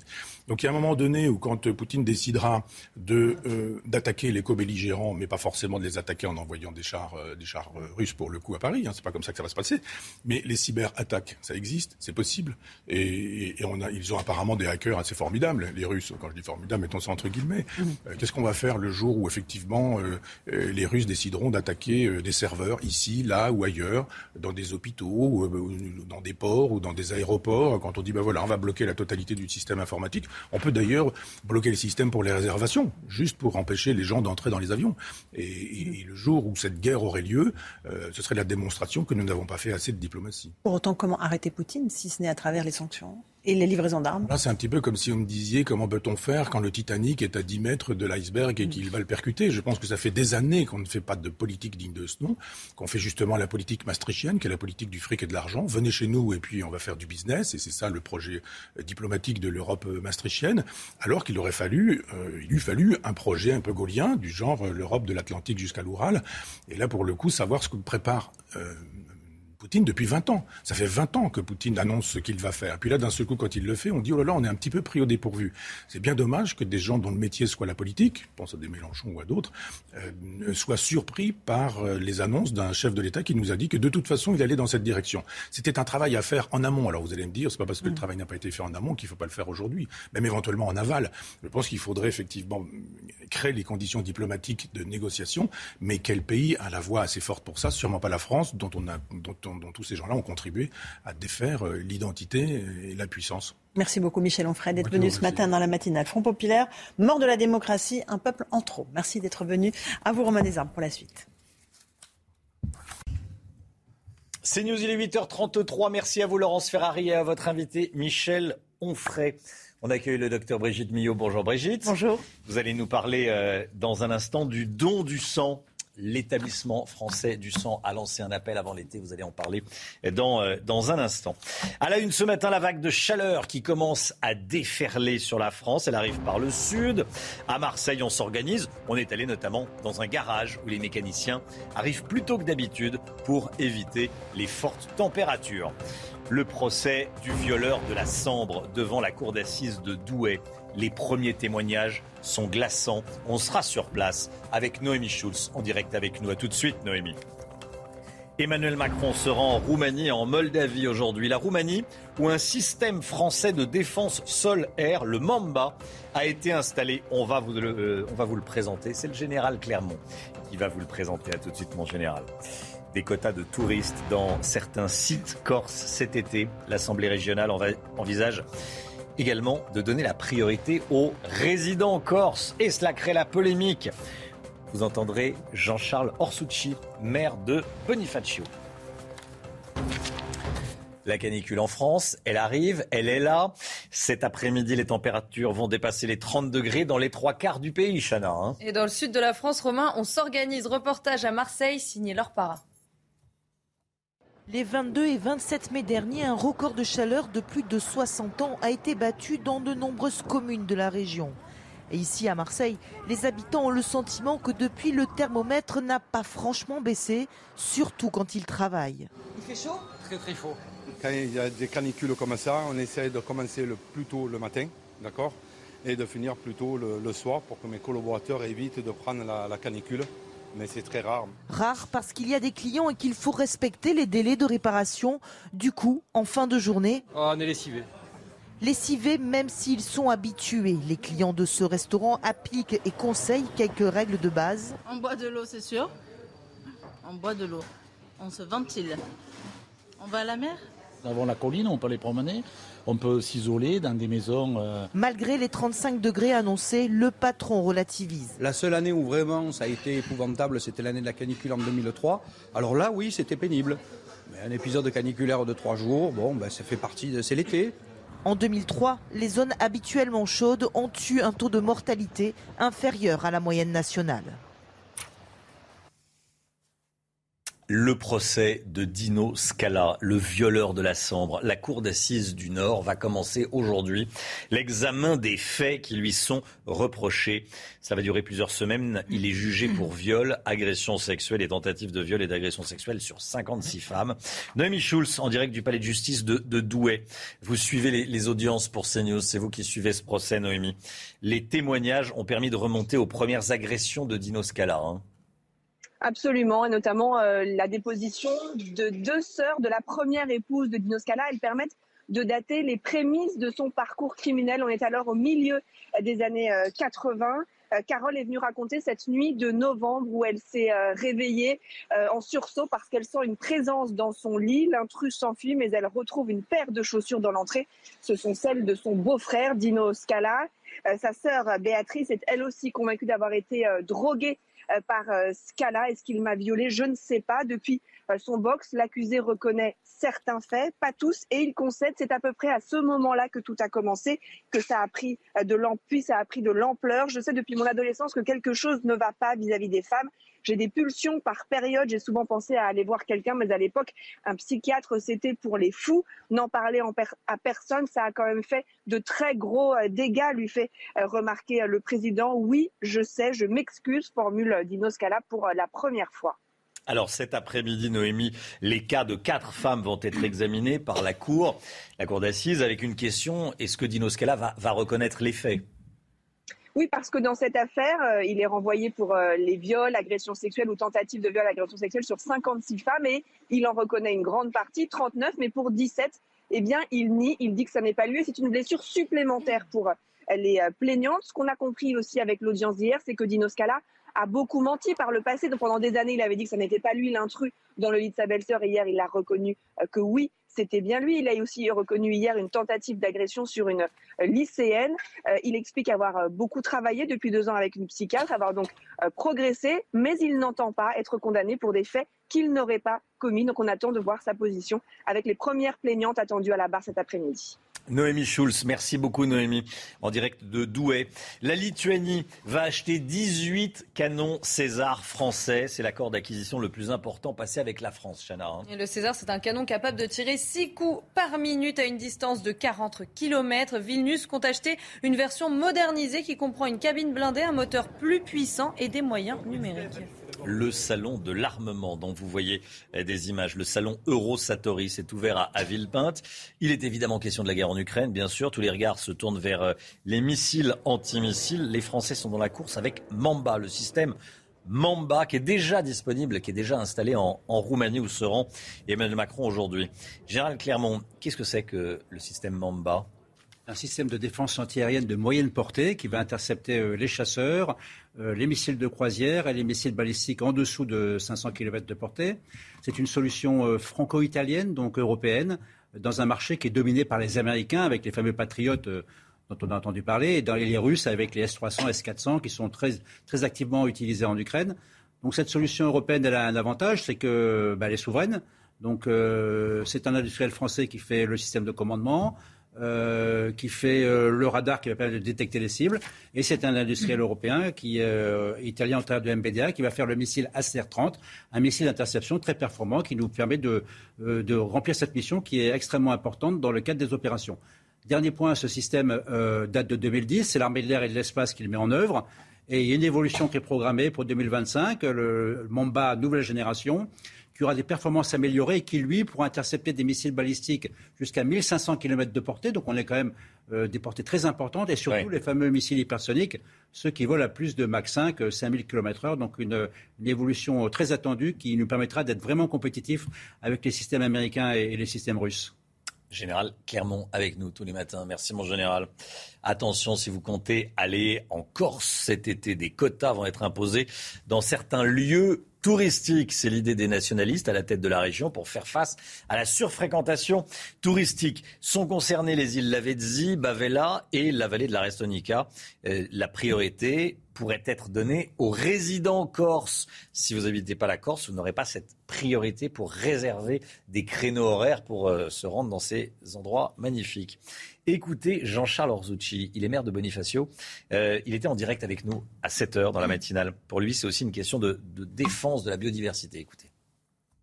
Nous devons aussi et avant tout préserver euh, ces sites de le point de vue de la biodiversité, de l'environnement, et il faut trouver l'équilibre. C'est pour ça qu'aujourd'hui, à la fois, on peut recevoir des gens, mais il faut imaginer qu'il y a un certain nombre seulement qui puissent venir, parce que sinon, on va, même d'un point de vue de l'économie, tuer la poule aux œufs d'or. Et après, lorsque vous dites préférence locale, c'est tout simplement faire en sorte que les gens qui vivent en Corse à l'année puissent encore accéder à ces sites, évidemment prioritairement parce qu'il faut cette acceptabilité sociale du tourisme pour qu'il soit accepté, parce qu'on sait qu'il joue un rôle important, mais évidemment, imaginez si on interdisait à un Parisien d'aller visiter la Tour Eiffel. Oui, oui, alors je ne sais pas si l'exemple est très bien choisi, parce qu'il y a beaucoup, il y a peu de Parisiens qui vont à la Tour Eiffel, il y a beaucoup de touristes à la Tour Eiffel. Mais bon, on voit l'idée, on voit l'idée. Euh, vous n'avez pas peur de décourager les touristes? Non, au contraire, nous, ce qu'on veut, c'est les accueillir dans les meilleures conditions possibles et, leur permettre de venir maintenant et demain pour eux, pour leurs enfants et leurs petits, les horaires petits-enfants, comme pour les nôtres. On veut qu'ils puissent retrouver ces sites dans l'état, euh, dans l'état dans lequel ils sont aujourd'hui. Tout simplement, je répète, c'est une volonté d'équilibre, à la fois de recevoir des gens. Et vous savez, ce système, il n'est pas euh, euh, uniquement en Corse. Pour tous ceux qui ont pu aller aux États-Unis, dans les parcs américains ou ailleurs, ou demain, lorsque vous allez dans certains lieux dans le monde, il y a un phénomène de régulation. Vous allez avec un bracelet, ou vous réservez, ou vous n'allez peut-être pas le mardi, mais vous y allez le mercredi, tout simplement, parce que je crois que voilà, il est nécessaire de préserver ces sites. Voilà, et comme, comme, tous les matins, on vous consulte dans la matinale. Et ce matin, c'est le thème, ce thème de la, de la Corse euh, qu'on euh, met en avant. Hein. Oui, on vous pose cette question. La Corse instaure des quotas pour limiter les visiteurs sur des sites touristiques. Alors qu'en pensez-vous? Écoutez vos réponses, c'est votre avis. Juste parce qu'ils sont une île, euh, je pense pas que ce soit une bonne idée de faire ce genre de choses. C'est une île française. Une île française avec euh, des Français qui ne peuvent pas y aller, seulement des Corses. non, je trouve pas ça logique. Il faut réserver l'accès aux Corses parce qu'il y a beaucoup euh, de gens qui, visitent et je pense qu'il n'y a pas assez de place pour ceux qui habitent en Corse. Et c'est aussi pour la pollution, je pense que les touristes polluent beaucoup. même si on ne le veut pas et même si les touristes font, que, font l'économie entre autres de la Corse. Je pense que c'est une bonne idée.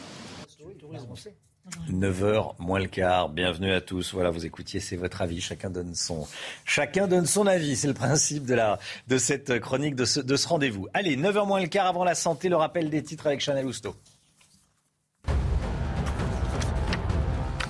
Plusieurs incendies dans le Gard, 60 bungalows dans l'un des plus grands campings d'Europe au Gros du Roi ont été détruits. 185 hectares sont partis en fumée. Les feux sont maintenant fixés mais ils restent sous surveillance. Le pouvoir d'achat et le prix du gasoil qui explose. Le prix moyen du litre a augmenté de 7 centimes en une semaine pour atteindre ce matin 2,10 euros. Quant au samplon 95 et 98, il reste au-dessus de la barre des 2 euros. Mick Jagger positif au Covid à 78 ans. Mauvaise nouvelle pour les fans des Rolling Stones puisque le concert prévu hier soir à Amsterdam a été annulé. Alors pas de panique, une nouvelle date sera bientôt annoncée. Le groupe a commencé une tournée européenne au début du mois pour fêter ses 60 ans. Le don du sang, on en parle tout de suite avec le docteur Millot. Brigitte, c'est aujourd'hui la journée mondiale du don du sang. Vous vouliez en parler. L'établissement français du sang alerte. Pourquoi? Parce que les réserves sont au plus bas. Euh, l'été arrive. Bon, il y a des accidents malheureusement. Et on en parle avec vous ce matin. Oui, effectivement, et c'est essentiellement lié au Covid. Hein. Pendant deux ans, par exemple, plus que. En fait, les, les baisses sont surtout euh, chez les jeunes, et c'est vrai que pendant deux ans, euh, il n'y a pas eu de collecte sur les universités, dans les universités, il n'y a rien eu du tout. Donc, il y a eu vraiment un gros ralentissement. Alors. Euh, on pourrait se dire, mais pourquoi il faut donner son sang comme ça régulièrement? Pourquoi euh, l'établissement français du sang nous alerte comme ça régulièrement? Eh bien, tout simplement, peut-être qu'on ne le sait pas, mais lorsque vous donnez votre sang, en fait, il y a une date de péremption des produits. C'est-à-dire que vos plaquettes, par exemple, elles vont avoir une durée de vie de 7 jours. Vos globules rouges vont avoir une durée de vie de 42 jours. Le plasma, c'est le liquide qui véhicule les éléments du sang. Là, c'est un an, c'est un petit peu plus longtemps. Mais donc, on comprend bien qu'il faut renouveler en permanence euh, ces, ces, dons de sang. Hein. Parce Alors, que quand on va donner son sang, il y a la poche rouge. Oui. Euh, ça, et on ça, prélève, on va, on, ah oui, donne... on va le chercher ensuite. Bon, D'abord, oui. on vérifie qu'il n'y ait rien, évidemment, qu'il n'y ait pas de problème et tout. Sécurité du donneur, sécurité du receveur en permanence. Hein. Euh, voilà. Alors, comment se passe un don de sang? Euh, C'est simple, vous pouvez prendre un rendez-vous sur. Euh, vous allez sur le site don de sang, vous prenez votre rendez-vous. Pour être éligible au don de sang, il faut quoi? Il faut peser plus de 50 kilos. Il faut avoir entre 18 et 70 ans, ne pas être enceinte. Mmh. voilà. Donc là, vous y allez. Il y a toujours un entretien pré-don pour savoir oui. si vous n'arrivez pas d'un pays euh, lointain, si vous n'avez pas été malade, etc., si vous n'avez pas eu une intervention euh, dentaire, euh, tout ça. Et après, on vous fait le don. Un don, ça dure quoi? Le prélèvement, c'est 10 minutes de don de sang. Hein. Mmh. C'est 10 minutes. 10 minutes pour sauver trois vies quand même. Hein. C'est d'ailleurs la nouvelle campagne, c'est nous sommes tous soignants. Hein. Ah oui, oui, oui. on a le don voilà. de sauver des vies. Et surtout, ce qu'on sait moins, c'est qu'on peut donner plusieurs fois. Un homme peut donner six fois par an et une femme peut donner quatre fois par an. Alors, vous allez me dire, mais pourquoi donner? À quoi ça sert finalement le sang? C'est vrai qu'on ne sait pas trop euh, pour qui c'est utilisé. Regardez à quoi ça sert et après je vous montrerai deux autres chiffres importants. Mais regardez d'abord à quoi ça sert. Dans 40 ça va aider à traiter des maladies du sang. Mmh. Ça peut être des leucémies, des lymphomes, des drépanocytoses, de l'hémophilie. Ça va traiter des maladies de sang. Dans 30%, traitement des cancers, chimiothérapie. 25% intervention chirurgicale, tout venant, on a besoin. Plus les progrès avancent finalement, plus on a besoin de sang. Quand vous faites une intervention euh, à cœur ouvert, euh, etc., il y a besoin énormément euh, de sang c'est aussi le, le, revers de la, de, mmh. de, de, la modernité, enfin de, de, la chirurgie au top. Euh, ensuite, il y a les autres maladies, maladies rénales, les grands brûlés, etc. Donc, qu'il faut comprendre, c'est que oui, donner son sang, c'est un acte généreux, solidaire, altruiste, mais ça peut être aussi euh, destiné aux égoïstes, à ceux qui pensent qu'à eux. Pourquoi? Parce qu'en fait, si on a 4% en France, ce qui est très peu, on n'est pas trop bon en, en don de sang, hein, on a 4% des Français qui sont donneurs de sang, des Français éligibles, hein, oui. euh, à partir de 18 ans. Donc, euh, en revanche, on est 100% à être des receveurs potentiels. On peut tous avoir besoin, je ne le souhaite à personne, mais on peut tous avoir besoin lors d'un accident, lors euh, d'un traitement Ouais. d'une maladie, euh, d'un accouchement. euh, voilà. Donc c'est pour ça aussi qu'il faut donner. C'est pas simplement un acte de bienveillance, de grande solidarité. Altruiste ou égoïste, vous pouvez donner. Le simple fait de tendre le bras peut sauver trois vies. Ça vous prend une heure de temps et ça peut sauver trois vies. Qui peut se vanter d'avoir sauvé trois vies euh, dans l'année? Et en plus, on peut le renouveler plusieurs fois par an. Donc voilà. Tous les deux mois pour un homme et, Voilà. et quatre fois euh, par an pour une femme, donc tous les trois mois pour une femme. Voilà, Ouais, ouais. parce qu'en fait, euh, y a, la quantité est moindre et puis Mm. le- les règles, enfin bon, on va pas rentrer dans le détail. Donc voilà, c'est tout simple, c'est généreux et n'oublions pas que ça sauve chaque année, les dons de sang sauvent, sauvent chaque année un million de personnes. Et on va sur le site de l'EFS. Et on va sur le EFS, site, tout est expliqué. français du sang. Il a été d'ailleurs Ouais. revisité. Il est vraiment très intuitif, c'est très simple. On arrive, Oui, on trouve tout de suite, voilà. Et, et- et on ouais. peut surtout maintenant prendre rendez-vous sur le site et on peut déjà commencer à pré-remplir pour savoir si on est éligible ou Hmm. pas. Donc vraiment là, on est au mois de juin, comme vous le disiez très justement. Malheureusement, les accidents ne prennent pas de vacances, hein. donc Oui. euh, il faut. Et il y en a plus euh, parce qu'on est plus euh, en extérieur, on fait du vélo, on fait du, euh, on roule en voiture, il y a plus d'accidents. Oui, donc plus besoin en, en sang. hein. On donne, on donne. Euh, tiens, on va, je vais m'inscrire. Allez, merci Brigitte. 9h10, merci d'avoir choisi CNews pour démarrer votre journée. On se retrouve demain matin dès 5h55 avec l'équipe, avec Chana Lousteau, le docteur Millot, le général Clermont euh, qui nous accompagne, Jonathan Sixou qui nous accompagne également, euh, tout le reste de l'équipe, Alexandra Blanc, euh, bien sûr, notamment pour, pour le temps. Alexandra qu'on va retrouver dans, dans quelques instants. Il va faire chaud aujourd'hui. Dans un instant, c'est l'heure des pros avec Pascal Pro et tous ses invités. Belle journée à vous sur CNews. À demain. Suite, Pascal Pro dans l'heure des pros.